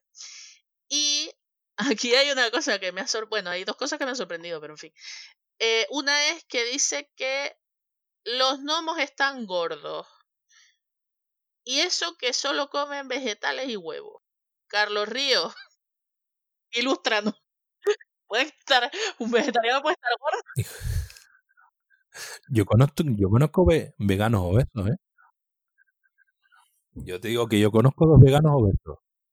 Si tú te hartas de bollicaos, chicos, también son veganos, ¿sabes? O vegetarianos, pero en fin, puede estar gordo y ser vegetariano, ¿no? No lo sé. No, pues tú te puedes hartar de comida vegana y no dar un palo al agua, estar echado ahí. Sin la actividad física, que Bueno, ah, perdona, me quedaba. Eh, bueno, la otra crítica que, que me quedé así un poco como. Eh, eh, en fin, es que es machista también porque Lisa expresa su orgullo porque lo que más le gusta es de, de, de su casa o lo que sea, de su vida, es su cocina. Joder. O sea, ahora resulta que a la feminista se ve que no le puede gustar cocinar o su cocina, no lo sé. A mí me encanta hacer cupcakes. Es que volvemos al rollo, si eres de izquierda, no tengas dinero. si eres feminista, no cocines, coño. Es como, tío, ¿qué pasa? Que si eres, eh, o sea, si eres feminista no te puede gustar cocinar o hacer cupcakes o coser o, o cosas de esas, no, porque, en fin, no te puede gustar. Pero bueno, por eso dice que es machista. Y también dice que explotan a los animales porque el zorro vive así como siendo de chofer para arriba y para abajo y tienen también unos ratones y no sé qué mierda y que ellos pues son unos explotadores. ¿Qué te parecen estas críticas? Una puta mierda, tío. Es que, yo qué sé.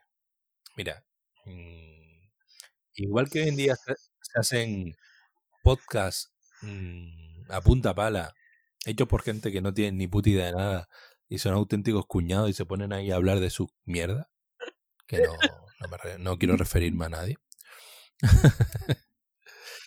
y es que hay artículos en internet que, bueno, se hacen para rellenar y para darle al clic y tal. Eh, eso, volvemos, a, volvemos al, al, punto inicial. No se puede hacer. Primero, es el mundo de los gnomos, ¿ya? Eso es cuando veo una peli ahí de estas ahí, yo qué sé. No sé. el, día de, el día de mañana. O cualquier rollo de esto. Y, y, y, tienes a tu, al colega al lado, eh, súper científico, que empieza a comerte la oreja. No, eso es imposible y tal. No, muchacho, cállate la puta voz. ¿Qué coñazo? estamos, eh, primero, estamos hablando de, de gnomos. Y ahí. De para arriba. Ya verás tú. No sé. Después ya eh, de una serie de, de, un, de un libro de los 70, de una serie de los 80. Eh, compadre, en España. Es que es que España todavía está en pañales culturalmente. Es que, eh, yo qué sé, Paquita la dictadora se murió hace nada. Es que es eso, chicos, que es que, es que esta gente se ha olvidado de que hace 10 años el señor se estaba dando por saco, no sé, que no, es que honestamente, el contexto histórico aquí a tomar por culo, ¿sabes? O sea, y, yo sinceramente, coño, yo evidentemente hay cosas que no se sostienen con un visionado cuando ya tienes la edad que tenemos ahora y yo qué sé, y tienes otras ideas, pero joder, yo creo que el mérito de la serie está en precisamente eh, resaltar la ecología, la amistad y la justicia, que es lo que ellos pretendían y lo que decían al principio en su cabecera. Por otra parte, coño, David trataba a Lisa súper bien, era un matrimonio que se quería, que se ayudaba, que no sé, que no es que la tuviera ahí en plan esclavizada, ¿sabes? Yo que sé, había afecto y lo veías en la serie, que eso es muy raro en una serie dirigida a los niños, que un matrimonio muestre afecto tan claramente. Y también Lisa viajaba con David y también, ¿sabes? lo ayudaba en sus cosas de veterinaria y tal, yo que sé, que son cosas que dices tú, mira, yo que sé, si a la señora le gustaba cocinar, pues mira, ¿qué pasa? Que tú no puedes cocinar ahora en este mundo porque si no eres una esclava. Ay, Dios. Me, me pongo un poquito tensa con este tema. Porque es como no sé, es curioso. Eh, pero bueno, que eso, que, que quede muy claro que David y Lisa se quieren, que lo manifiestan claramente en la serie, que muestran que es una pareja, ¿sabes?, unida y yo qué sé, y que a mí me parece súper un mensaje muy bonito para los niños que, le, que vean eso, porque a lo mejor muchos padres de esa época, quizás ahora más, pero no lo sé, muchos padres de esa época no mostraban afecto delante de los críos y mira tú pues tenían un referente ahí para ver que las parejas se querían incluso aunque fueran mayores ya. Y no sé. Y solo comentar que los embarazos de, de las nomas duran 12 meses. Y solo pueden tener gemelos. Oh. Eso me hizo gracia. bueno. Ah, y una cosa, la última ya. Y solo hay una palabra que los humanos están, tienen derecho a decir, una palabra del idioma de los gnomos, por supuesto, que es Slitsbite. Ah. es buenas noches. Y se daban besos con la nariz, tío, ¿no? Sí, sí. Y sonaba. Esa era. Era su manera de expresar afectos y eran con mujeres y con hombres, o sea que no había ahí yo tengo un dato eh, que seguro que nadie va a comprender, pero bueno, yo sí. Eh, la sintonía de cierre, eh, que, exacto, la de David y después la de Swift el Zorro, fue compuesta por Hilario Camacho, un cantautor español. Había una serie que creo que era, no sé si Anillos de Oro o algo así, muy, muy, no sé si también de los 80 o no sé. Eh, que tenía la, la, banda sonora, si no recuerdo mal, compuesta también por Hilario Camacho, uno de sus temas más famosos, que era Tristeza de Amor, un juego cruel, jugando a ganar, has vuelto a perder. Y entonces, pues nada, a mí, bueno, es que me gusta esa canción, no sé por qué. Y es muy viejo uno, yo que sé. ¡Abuelo! ¡Abuelo! A ver si cambiamos la cadena, abuelo. No, la tengo en Spotify, la tengo en Spotify, en Spotify. Yes. ¿Tú también te hiciste la lista de, de, los favoritos del 2019? Bueno, me la hicieron, pero un poco de todos. Lo tengo aquí, si quieres te leo ahí. Ay, por favor, comparte eso con el mundo. Sí. Eh, los cinco artistas, el top 5, eh, tengo M-Clan en el 1, Calle 3 en el 2, Avicii en el 3, Katy Perry en el 4 y Jim Cross en el 5. ¿Tú escuchas a la Katy Perry? A la Katy Perry, sí. Chacho, me, me, me deja. Y en el número 4, tío. ¿Tú te esperabas ese, ese top, en realidad? ¿O te pilló por sorpresa? Eh, no, tío. Pero realmente, como yo tengo la suscripción, el Spotify gratuito, yo escucho lo que el Spotify quiera. Porque lo pongo en random y siempre me pone la misma música. O sea que tú un poco ahí pero sí, mi lista de, de favoritos de Spotify va de Hilario Camacho a Katy Perry a lo que sea. Pero a ver, que hay listas de reproducción en Spotify, o sea, tampoco me vengas de víctima a decir qué es lo que Spotify quiera, que tú tienes capacidad de decisión, ¿eh? Pero una lista de reproducción, eso es una mierda, tío. ¿Terminamos con David el Nomo o qué? Sí, Mira que llevamos... Habíamos dicho que horita y media para no cansar a la peña y ya estamos ahí tocando. Nos hemos subido un poco la moral. Pero bueno, hablamos de un par de series más y hasta que el pescado vendido. ¿Tienes alguna? Eh, si te parece, eran uno, dos y tres los... perros. Eh, pues nada, por supuesto, una serie de animación basada en la obra de Alejandro Dumas. Y estaba claro que desde un primer momento iba a ser un pelotazo. Y nada, esta vez eh, la compañía de Beer eh, volvió a colaborar con Nippon Animation, que son los creadores de Heidi. No sé si lo había dicho, No. pero también estuvieron en Heidi. Mm, La Heidi la buena, la vieja, no la de la, la de 3D de ahora. Vale. Y nada, esta serie, pues, aparte de llevar el clásico literario de los tres mosqueteros a los niños, también intentaron transmitir valores como la amistad y el honor. Mm, la verdad que, yo qué sé, es que contar de qué va, es que ya a estas alturas de la vida, A estas alturas del partido, un poco tarde ya, ¿eh? sí, todo el mundo debería saber de qué van los tres mosqueteros ahí. Aparte de que hay una filmografía extensísima de pelis de los tres mosque- de los tres mosqueteros. La última, la más moderna, es un auténtico mojón.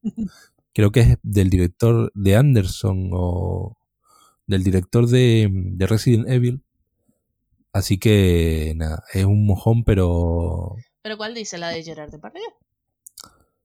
no, no sale sale Legolas y y Mila Jo- Jovovich y no sé quién más. Esa me la perdí totalmente, ¿eh? No hace falta que tal, es un rollo así medio... Estas nuevas revisiones que están haciendo, tanto de, de eh, del Rey Arturo como de Robin Hood, que tienen como ese, como una, como un rollo steampunk, Ajá. un, un rollo medio moderno, pues más o menos es una historia así y no, y no, na- ¿sabes? no vale la pena.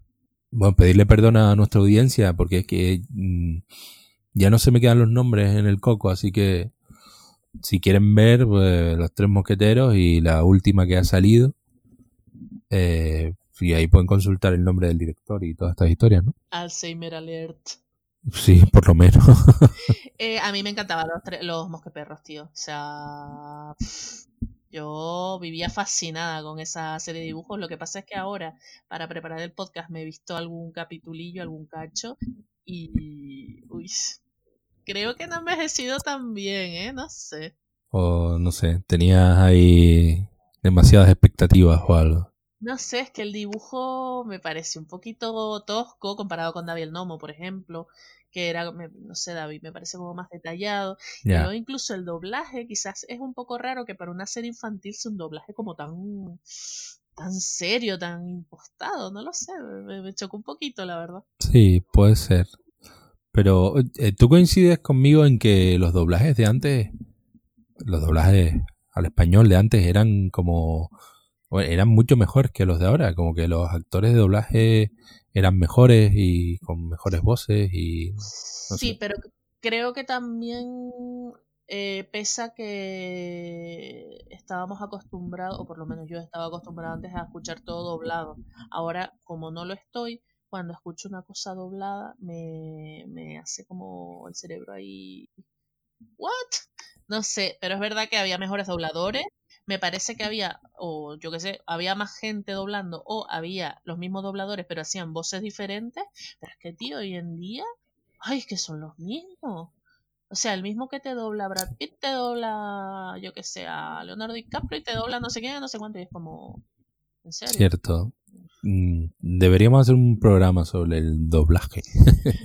Ay, sí, Vamos a para, ver si para expresar mi odio por Iván Muelas, que es el único doblador de España del que me sé no- su nombre y al que más odio, lo siento, Iván, pero me amargas la vida con tus doblajes. Te queremos.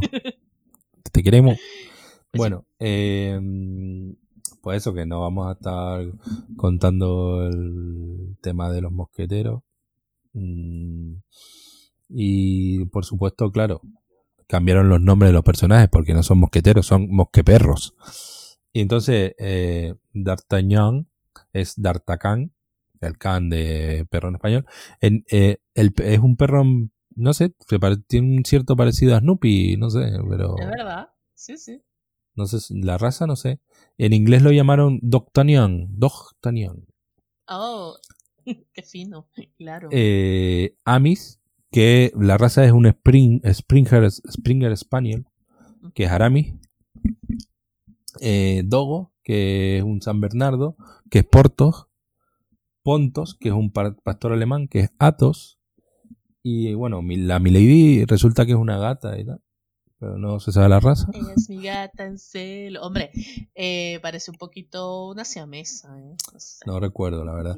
Me, Julieta, que es Constant Bonacieux, que creo que es una mil leches. Lo dudo mucho, seguro que, que- que tenía su raza, porque además es como la el interés amoroso, o sea que no iba a ser una chucha cualquiera. Y después está. Sí, puede ser. Pero no sé, pero claro, bueno, son dos chuchos. El D'Artagnan y la Julieta son medio chuchos, ¿no? Ah, bueno, y eh, espérate, y Amor entre chuchos. Richelieu, que no me, eh, Richelieu, perdón, que no sé si se llama igual en la serie, pero vaya, era un perro, un Doberman, ¿no? Algo así, puede ser. Ay, podría ser.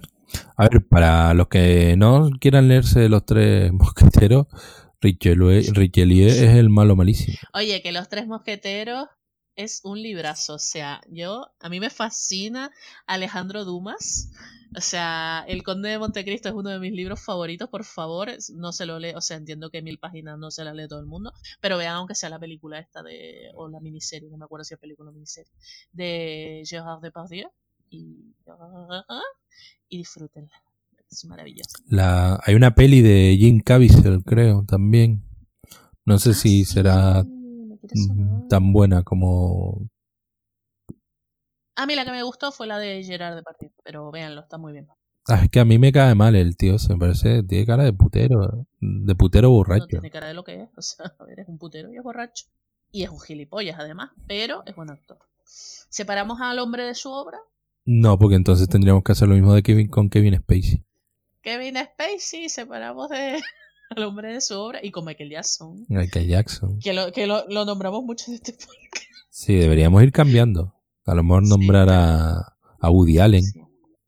También es verdad, a nuestro amigo Woody, sí. A Roman Polanski. Roman Polanski. Eh, de todas maneras, eso, que a mí me encantaban los mosqueperros y me gustaba mucho el personaje de Milady porque era como así, yo qué sé, hacía cosas malas. Sí. Un personaje civilino. No, molaba porque normalmente, pues eso, en, a ver, eh, BRB, pues yo qué sé, y también este tipo de obras, pues, coño, basadas en clásicos, pues las mujeres tienen el papel que tienen, que es ser el florero de, del tío. Pero coño, que mi lady además sale en la novela de verdad y era como así, como muy, yo qué sé, hacía cosas, era muy activa y yo qué sé, molaba eso también. Que después también tenemos al ratón, que aportaba la vis cómica. eh, se llamaba Pom. Eh, yo entiendo que sustituye a. En el libro no es Planchet o Blanchet, el criado de D'Artagnan. Ah, fíjate, pues sí.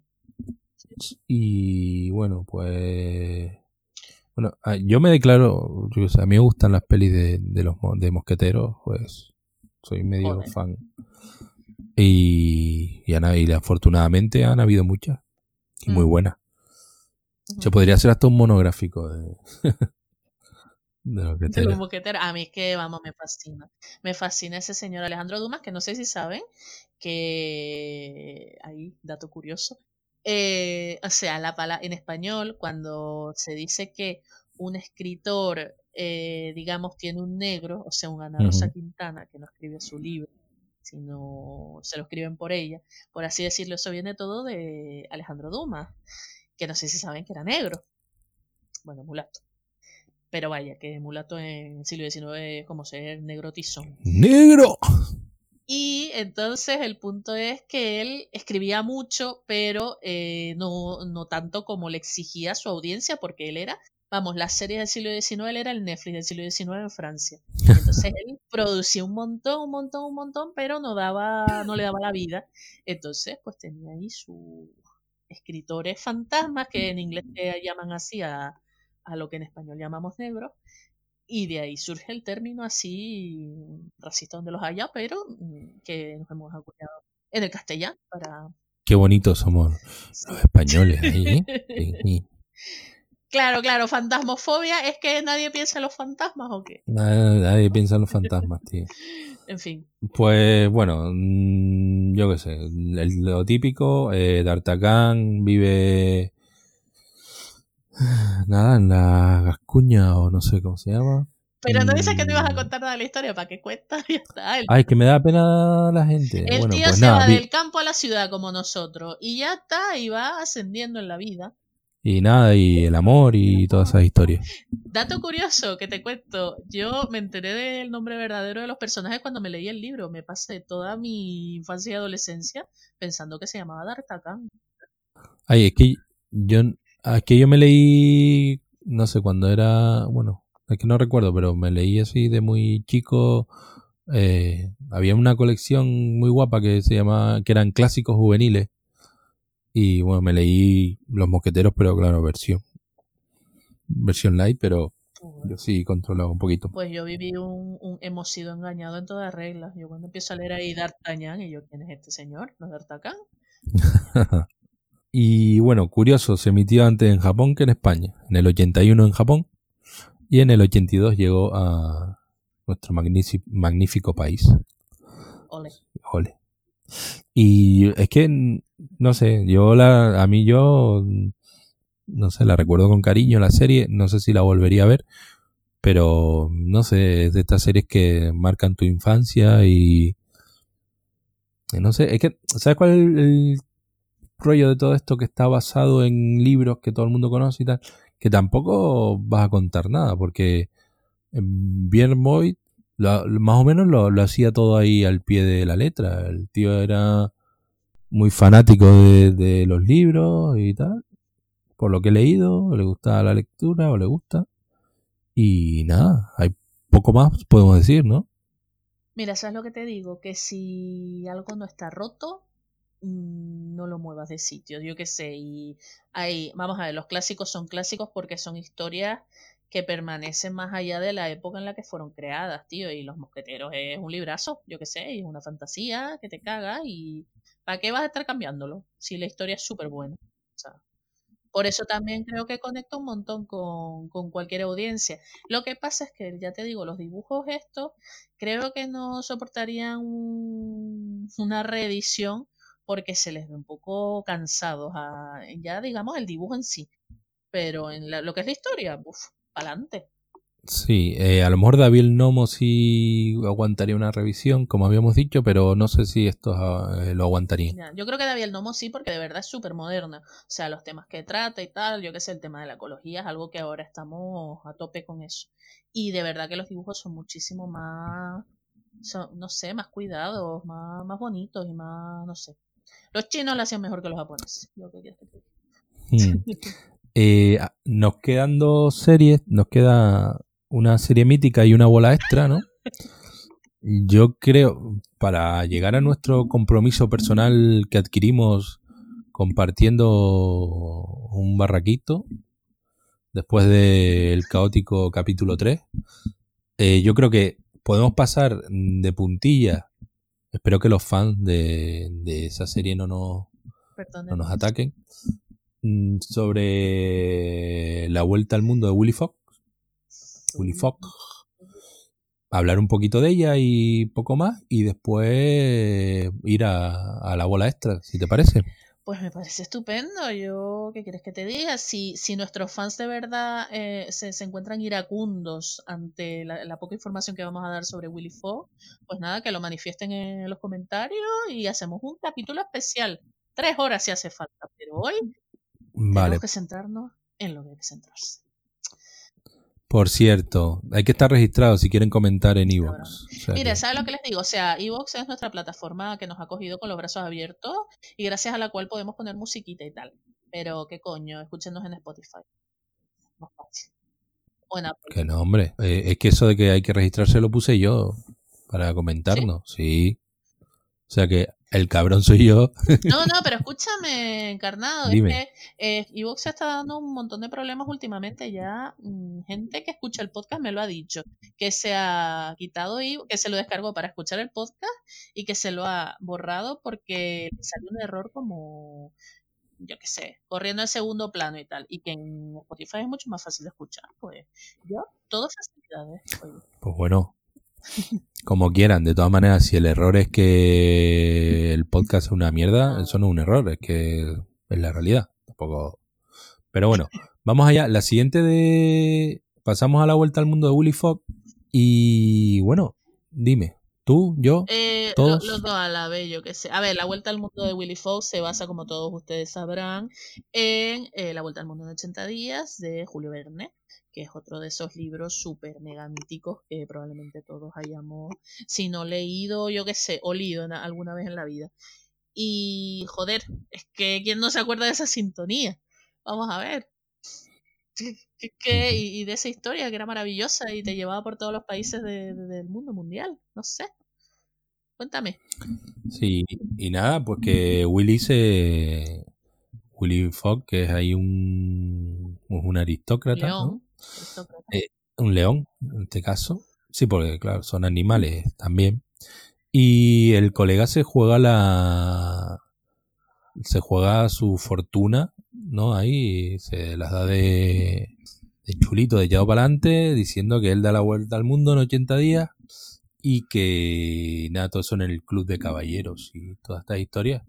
Que no sé tampoco, bueno, es la vuelta al mundo en 80 días, pero con animales y, es una serie que está para mí bastante bien animada. eh, tiene los personajes adecuados. eh, yo que sé, Tico y Rigodón, pareja que le da el toque cómico bastante, bastante solvente. Eh, Rigodón es un mayordomo francés y Tico es el amigo de, de Rigodón, que es andaluz. Bueno, Andaluz. sí, es andaluz, sí.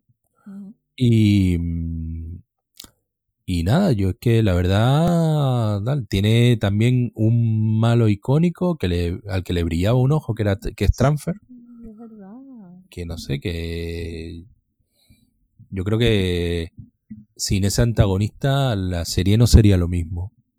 A mí me parece, ya te digo, un personaje icónico.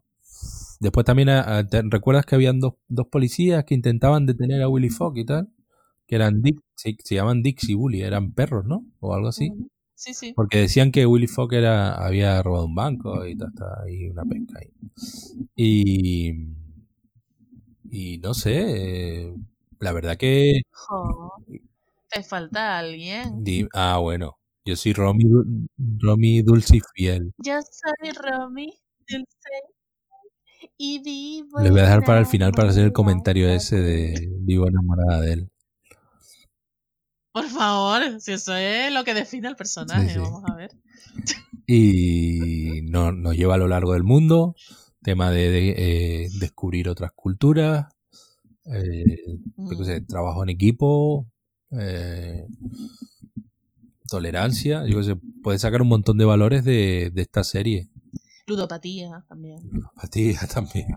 Pero, pero probablemente es lo que mueve la serie.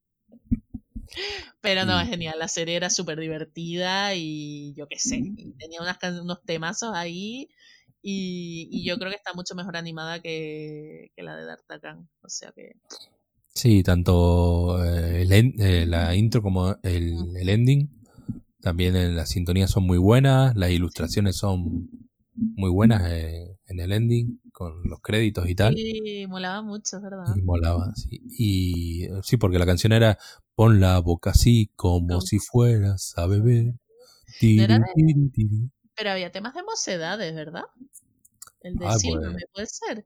Me suena que Tú sí, el de sílvame. Y Sí, aquí estoy. sí. Oh, ya voy. Sí, que, que es esa, la canción esa, ¿no? Que salían ahí con el con un reloj y el bully y los poli- el Dixie Bully corriendo y corriendo y tal.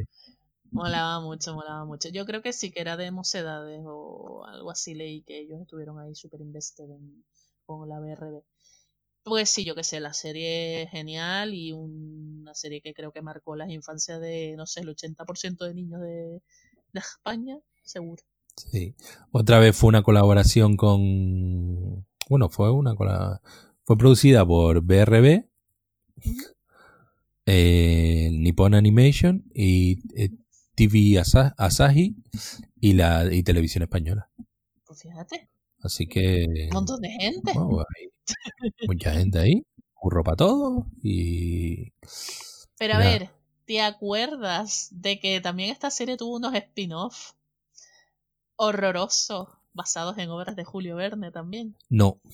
Yo no, no... Pues sí, yo, yo los recuerdo ligeramente, no los vi, pero sí que hubo eh, una serie que es como Willy Fox 2, que se basó en Viaje al centro de la Tierra y en 20.000 leguas de viaje submarino. Y eso era basurita de la buena. Pero ya no tenía el mismo punch que, que el original, ¿sabes? No sé. Ya. Se emitió muchos años más tarde y no. No, no, no la dio. Yo lo que, bueno, lo que he visto es en YouTube y nada, eso no tiene nada que, incluso hasta la animación es un, una mierda. No, imagínate. yo creo que es bastante prescindible. Es el rollo de el, el éxito y el vamos a seguir tirando a ver si... Claro, esta secuela, imagínate, en el 94 salió. O sea, yo creo que ya estaban intentando, bueno, exprimir la, la vaca como fuera. Y como ahora que intentan hacer el D'Artagnan ese que te comenté antes 3D, dices tú, ¿dónde vas, muchacho? Que seguro que no lo harán porque seguro que la empresa mm, habrá chapado o algún de... Sí, yo creo que no, porque la noticia esta que leí ya tenía sus dos añitos, tres, y tú has oído algo de D'Artagnan en cine o algo así. No sé, yo no. No, que va. Y me extraña. Y mira que en el ámbito de la animación llega mierda al cine. Cerramos el, el Willy Fogg o qué? Cerramos ahora. Pero espérate, espérate, espérate, espérate. ¿Tú recuerdas? Porque tanto David el Nomo como Willy Fogg tenían tenían eh, eh, álbum de, de cromos, de estampas, como decíamos cuando era, chico. ¿Tú, tú llegaste a ir a de excursión con el colegio a Iltesa, Dan- Sí, Danone? yo fui a Danone, pero no me dieron cromo de Willy Fogg. No, pero de Willy Fogg. A ver, Danone tenía álbum de Willy Fogg, pero a, mí el que me dieron cuando fui a Iltesa. A, ver, aquí en Canarias, eh, la fábrica que fabrica los yogures de, Danone se llamaba Iltesa. Ya no, ahora tiene otro, otro nombre y fabrica los yogures para Mercadona. Eh, y entonces todos los colegios tenían por, tradi- por tradición cada año y eh, llevarte de excursión allí.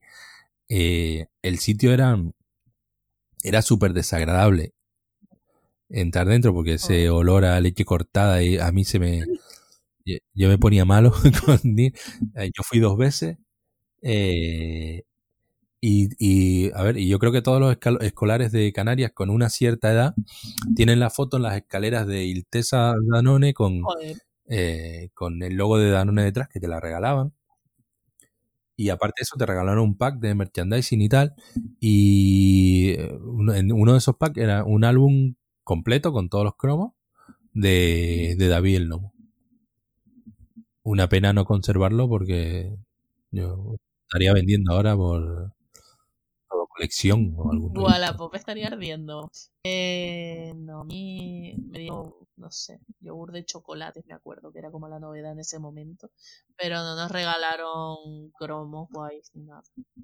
Pues nada, ahí, ahí terminó mi anécdota de De todas mayor. maneras, señor mayor, eh, te sorprendería saber que al parecer esa era una excursión muy popular en los pueblos del norte, pero aquí en la capital mm, no todo el mundo iba a la fábrica de Danone, ¿eh? O sea, al parecer en los pueblos de la capital Ah, resulta que hacían otro tipo de, excursión.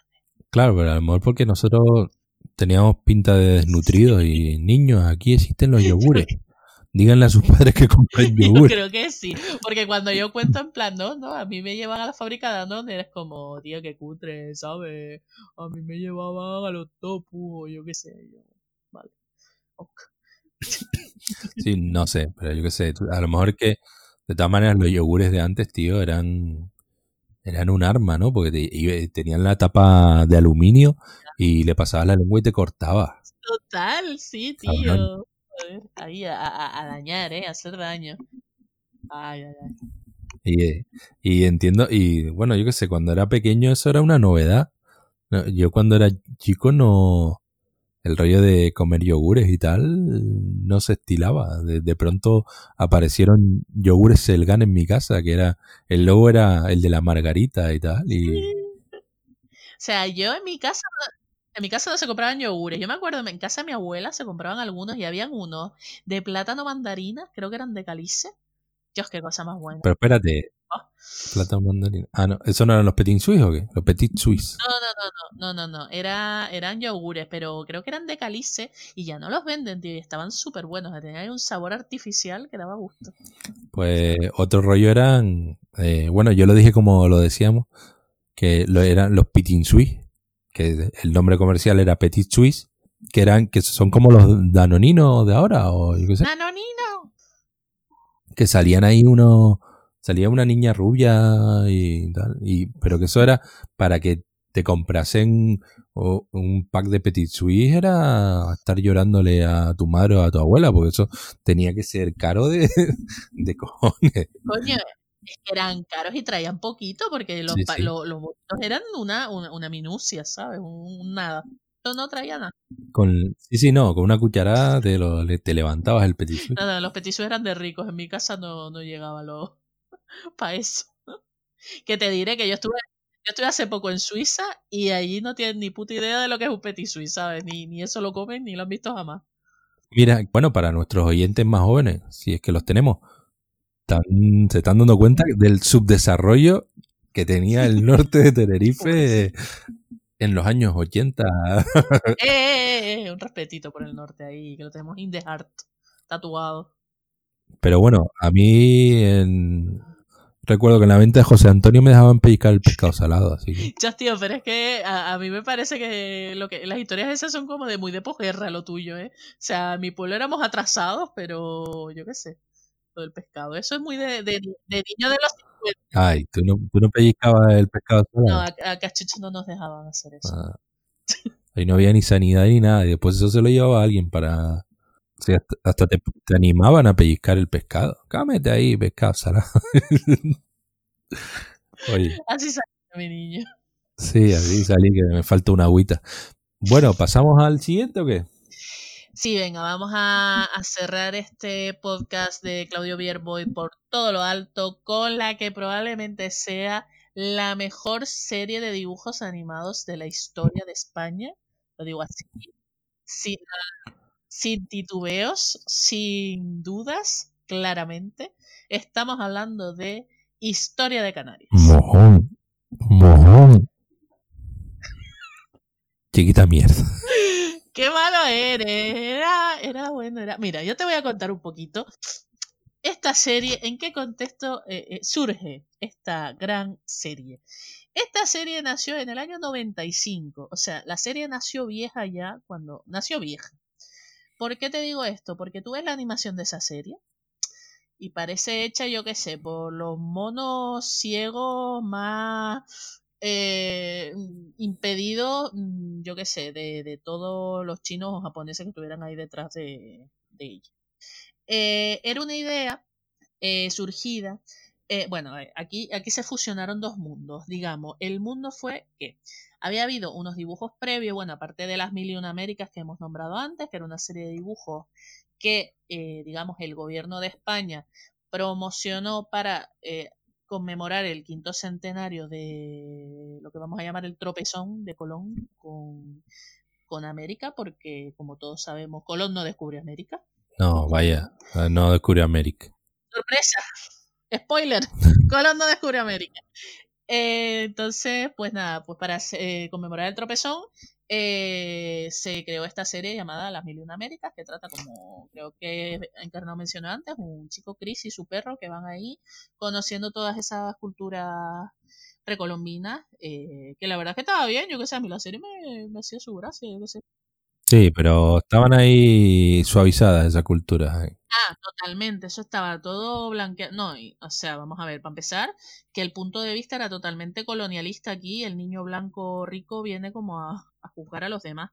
Y por otra parte, que esas culturas estaban muy blanqueadas, o sea, esto era la fiesta de las pipas. Hay ¿no? poco sacrificio y yo. eh. Ahí yo no vi muchos aztecas matando gente en el altar, pero bueno, ni mucho, entre ellos también ah, tenían tal. ¿Sabes? Ahí tensión, pero tampoco vi muchos españoles, bueno, perdón, castellanos matando gente. En fin. Pero bueno, whatever. Aparte de este acontecimiento, eh, la BRB ya había creado una serie de dibujos animados llamada Historia de Cataluña. Es decir, que ya en Cataluña tenían su propio... ¿Pero la historia verdadera o la que ellos han inventado? No lo sé porque te lo juro que he estado buscando vídeos por internet de eso para ver, por, yo que sé, la cabecera o algo de, de tal y no he encontrado nada. O sea, me encantaría ver algún capítulo de la historia de Cataluña para ver exactamente no sé cuál era el punto de vista, porque puede ser muy curioso. Bueno, en definitiva, a la Consejería de Turismo y Transporte de Canarias se le ocurrió que, ¿por qué no? Iba a tener Canarias su propia serie de dibujos animados. ¿Why not? Esa fue la pregunta. Ay, Dios mío. Y dijeron ellos mismos, ¿qué cojones? Tenemos aquí 478 millones de las antiguas pesetas que no sabemos en qué gastárnoslo. ¿Mejora la educación? ¿La sanidad? ¿La cultura? ¿Para qué? No. Vamos a hacer una serie de dibujos animados que es lo que se merece el pueblo canario. Así que nada, ellos invirtieron ese dinero, pero como ya vimos antes eh, con Harvey Weinstein, pues no solo el señor Weinstein no pagaba a la BRB lo que le correspondía, sino que el gobierno de Canarias tampoco. Y quedaron a deberle como 70 milloncetes. ¿Quién estaba al mando del gobierno? en esa época, no sé, Manuel Hermoso, ah. uno de estos. Hermoso. Tanto precioso. Señor de eso que no me acuerdo su nombre ni me interesa. ¿Algún corrupto? Como todo, ha, habido alguno que no lo haya sido. Fiscalía. Eh, saludos al gobierno de Canarias. Bueno, ya no son de la coca, ¿no? O sea que tampoco se podrán meter mucho con nosotros. Mm. Perdón, Anyway, seguimos. Entonces le quedaron a deber 70 millones y claro, la serie se fue retrasando, retrasando, retrasando, eh, hasta que se ve que, yo qué sé, expropiaron alguna cosita por un lado o por otro que consiguieron los millones y entonces la serie fue emitida.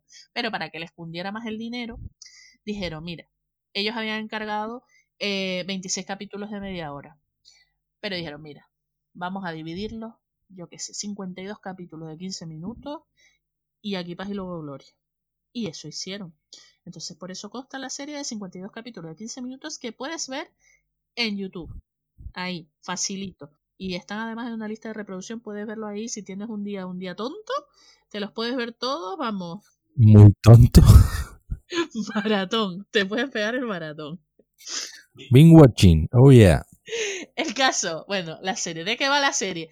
A mí, sinceramente, yo sé que el encarnado está súper hater, pero yo, oye, yo veía la serie y tampoco me parecía tan horrible. ¿Qué pasa? Que ahora para preparar el podcast me he visto alguna cosa y ha sido como, ay, señor. los frames repetidos, mil y una vez. A ver, es que 478 millones tampoco da para tanto. ¿eh? Ya. En fin. El punto fue que, o sea, la, serie eh, está asesorada por el catedrático de Historia de la Universidad de La Laguna, Manuel de Paz, que, bueno, que no es que sea ahí asesorada por la Universidad de Wichita, sino por un señor que, que sabe de Historia de Canarias. Y eh, tarda, yo qué sé, trata de, o sea, digamos que, bueno, está protagonizada por un perro, porque claro. Un bardino. Un bardino porque lo de Canarias no, tiene que ver con los pajaritos, sino con los perros. O sea, Canarias, eh, en fin, whatever. Que el perro se llama Guetón, cosa que a mí, yo, Guetón no es un nombre particularmente canario, pero bueno. El caso es que el protagonista es un perro. Bueno, lo que es indiscutible es que los perros mm, vivieron con los guanchos, o sea, que perros ha vivido aquí toda la vida. Y de hecho, el escudo de Canarias tiene dos perros. Yo qué sé. Dos perros, tío. O perra, no lo sabemos. O perra. El perro este, que este sí es un perro, por lo que él se identifica, es un perro género, eh, viaja 180 millones de años al pasado para presentarnos el nacimiento y evolución de, Canarias, ¿no? Entonces, hombre, es interesante porque te explica la formación geológica de, de las islas, la flora, la fauna, no sé qué, la conquista, la etapa de piratería, el tema de todo el cultivo del plátano, tomate, papas, etcétera, y también tiene, yo que sé, su capítulo sobre la constitución del Parlamento de Canarias en 1983, porque es que al fin y al cabo esto es autobombo, ¿no? Entonces hay que ir por Canarias y todas esas cosas. Eh, la banda sonora Por cierto, fue creada, o digamos, sí, creada, por Benito Cabrera y Cali Fernández, que es una cantante tinerfeña. Benito Cabrera es un músico canario, pues, internacional. Sí. El dios del Y timbre. eh, ligeramente está basada en Érase una vez el hombre, sobre todo por eso de contar un poco de la evolución de, de todo el tema de cómo nace Canaria, los tal. Pero claro, Sale mal. porque es que como les dije antes, la serie ya es vieja desde que nace, la animación es pésima, el perro es la cosa más cargante, el perrito sabandeño ese, porque tiene una mantita esperancera para todos lados, es como, mátame camión, y yo qué sé, luego salen unos canarios ahí, el canario pajarito me refiero, que son los que sí pían. Pío. Ah, se llamaba Pío, eso no me acordaba. Mono. Sí, se llama Pío, creo. Pues ese era mono, y cuando cantaba decía la fecha a la que se refería, era como y salía siglo séptimo y cosas así, yo qué sé. Y era mono. Eh, pues yo qué sé, eh, la serie a mí me gustaba en su momento porque es que yo soy una friki de la historia y me encanta. Pero es verdad que ahora cuando la ves dices tú, madre mía, los dineros que se dan en esta mierda. No, tío, pero es que ahora esto lo oye un frepica guañac de esto y que, que nos pone como un zapato, coño. Pero queda gente de esa todavía. Sí, caben en un taxi o algo. Tuvieron a uno hace poco. ¿Qué hizo?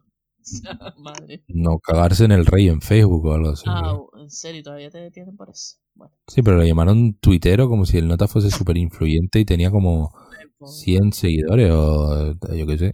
Y, ¿sabes? Nadie, escu- nadie, nadie replicaba su mierda. Roberto Mesa, creo que se llama el colega. no tengo ni puta idea de quién es, pero vaya. Yo me acuerdo que antes cuando yo empecé la universidad había como un montón de pintadas de, yo qué sé, de Prepica Guañac y todo esto y ya, ya eso no... Esa gente ya ha ido muriendo toda. Sí, yo qué sé. Hombre, yo a esa gente la veo en el bar ahí criticando y, y luchando contra el Estado español, pero viendo a ver cuándo le ingresa la pensión el, el puto Estado opresor. Qué bonito. En fin, que el perrito sabandeño era muy cargante. Y, y nada, y el hijo del señor Claudio Bierboin estuvo aquí en la TLP hace un par de años ah, vendiendo humo y recordando sus comienzos como animador en precisamente esta serie. Un poco él lo que pretendía es que, yo qué sé, que Canarias invirtiera en animación, porque ustedes saben que aquí pues tenemos un régimen especial que permite, que ahora mismo está permitiendo que muchas grandes producciones de Hollywood se desarrollen en, en Canarias. Entonces, pues nada. Sí, concretamente el nombre oficial es esclavitud. bueno, eso háblatelo con, con el gobierno. Impuestos bajos y sueldos de mierda. Efectivamente. Vengan para acá. Wonder Woman, ven a grabar. Oye, pero qué suerte vivir aquí, tener y felicidad. Eso es una suerte. Y yo creo que la frase qué suerte vivir aquí, ah, eh, yo creo que es la frase que más daño ha hecho. O sea, ha hecho más daño a Canarias que la bebida que se inventó esa frase a los, a los hígados de los canarios. Fíjate lo que digo. A los hígados. sí, ya. Yo qué sé, a ver, queridos oyentes, a mí me encanta vivir Por cierto, que esa, que esa eh, marca, que si nos quiere patrocinar bien, pero es que esa marca no es canaria, ¿eh? ¿Qué? ¿Cómo va a ser eso? Porque ahora la hace Mau, pero la Canaria no. Mau, no era, no la compró una compañía sudafricana. Ah, los de la Appetizer. Puede ser. Eh, yo no bebo de esa cerveza, no me gusta. En fin, de todas maneras les quiero decir que la historia de Canarias eh, es un tema apasionante, de ahora sin ironía ni nada, pero está muy maltratada en, en los medios generalistas, porque hay algo aún peor que estos dibujos animados en cuanto a difusión de la historia, que son una serie de cómics feos como ellos solos, que han sacado, supongo que avalados por el gobierno de Canarias también recientemente, tendrán un- uno o dos años, y también van de historia de Canarias y tal. Ustedes los ven y son más feos que pegarle un padre, porque los dibujos son objetivamente horribles. Yo tuve la desgracia de leer uno porque pensé que, o sea, el tema era interesante.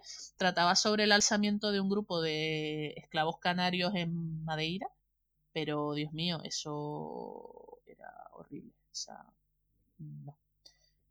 Y lo que pasa es que este tipo de señores, como Manuel de Paz, que sí que es un catedrático y sabe mucho de su tema, asesora este tipo de productos pero la gente que trata de adaptar lo que él quiere decir o lo que él quiere mostrar a un público popular para ser divulgativo, lo hace como el orto y al final acaba encontrándote con unas cosas aburridas y, y, que te dan ganas de suicidarte, básicamente, en vez de aprender historia. Hasta aquí mi TED Talk. Vale, pues muy bien. Estaba mirando, eh, la compañía pertenece a Anheuser-Busch InBev, empresa multinacional con sede en Lovaina, Bélgica. Hombre, supongo, no sé, mm. en belga se dirá pues guay. Eh, y tiene una cuota de mercado mundial próxima al 25%. Es la empresa que produce cervezas de marca global como Budweiser, Corona Extra, Stella Artois o Ibex. Y después ya marcas locales como Bud Light, Skoll, Brahma, Quilmes, eh, la Bad Blue, tal, negra modelo, negra especial. Ay, que te queda el run run ahí dentro, ¿eh? Así que nada, no sé, mm, eso. No sé qué, qué, iba a decirte yo, que se me fue la bola buscando en los interneses. Me encanta. Bueno, la serie de Historia Canaria es un mojón. Punto. No pierdan el tiempo viendo esa mierda. Está llena de, de frames de repetidos, de animaciones. La animación es una mierda que te camba. Mm, seguro que la teoría de origen de las islas ya ha cambiado, o sea que no es la actual. Desde. Y nada, yo, yo vi preparando esto, ya le eché un ojo a, a la batalla de, de la laguna y todas estas historias. Y la verdad que, bueno, el doblaje. Uf, el doblaje. Es malo, malo, malo, malo, malo. Y encima creo que hay gente canaria metida en eso. Y es malo nivel, no sé. Nivel Iván Muelas, que no lo conozco ni, lo, ni, ni sé cuál es su voz, pero bueno. Bueno, Vaya, que, seguro que escuchas la voz y la reconoces enseguida. Eh, sí, el doblaje es malísimo. Yo vi un capítulo que era como sobre la leyenda de San Borondón y tal. Y el, al gaitón viejo, bueno, todavía yo que sé, le puse un voz de abuelo, que dice tú. Pues.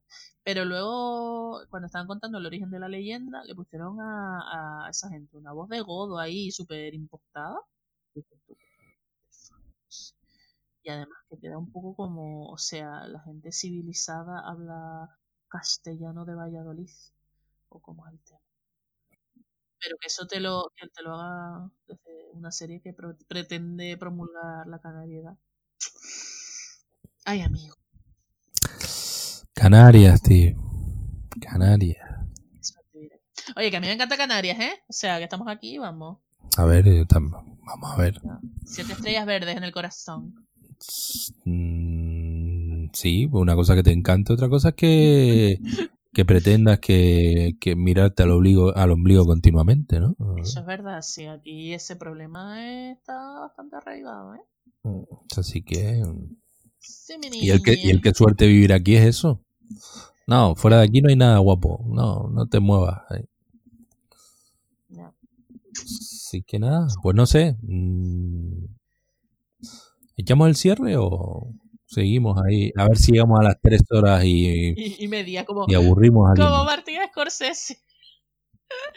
eh, no, vamos a dejar ya la peña que descanse, que asimile toda la información que hemos compartido con ellos.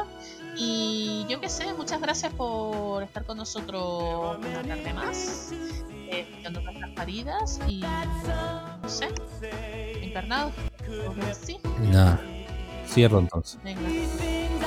Pues nada, yo darle las, gracias a todos por escucharnos, seguirnos y todas esas cositas que se dicen cuando haces un podcast de calidad como el nuestro. Para nosotros, nosotras y nosotres, eh, tanto el podcast como ustedes se han convertido en una de las 1220 cosas más importantes que nos han pasado en la vida. Y nada, así que si les gustó, suscríbanse o lo que haya que hacer, no sé. Así que hoy toca despedirnos diciendo Slits.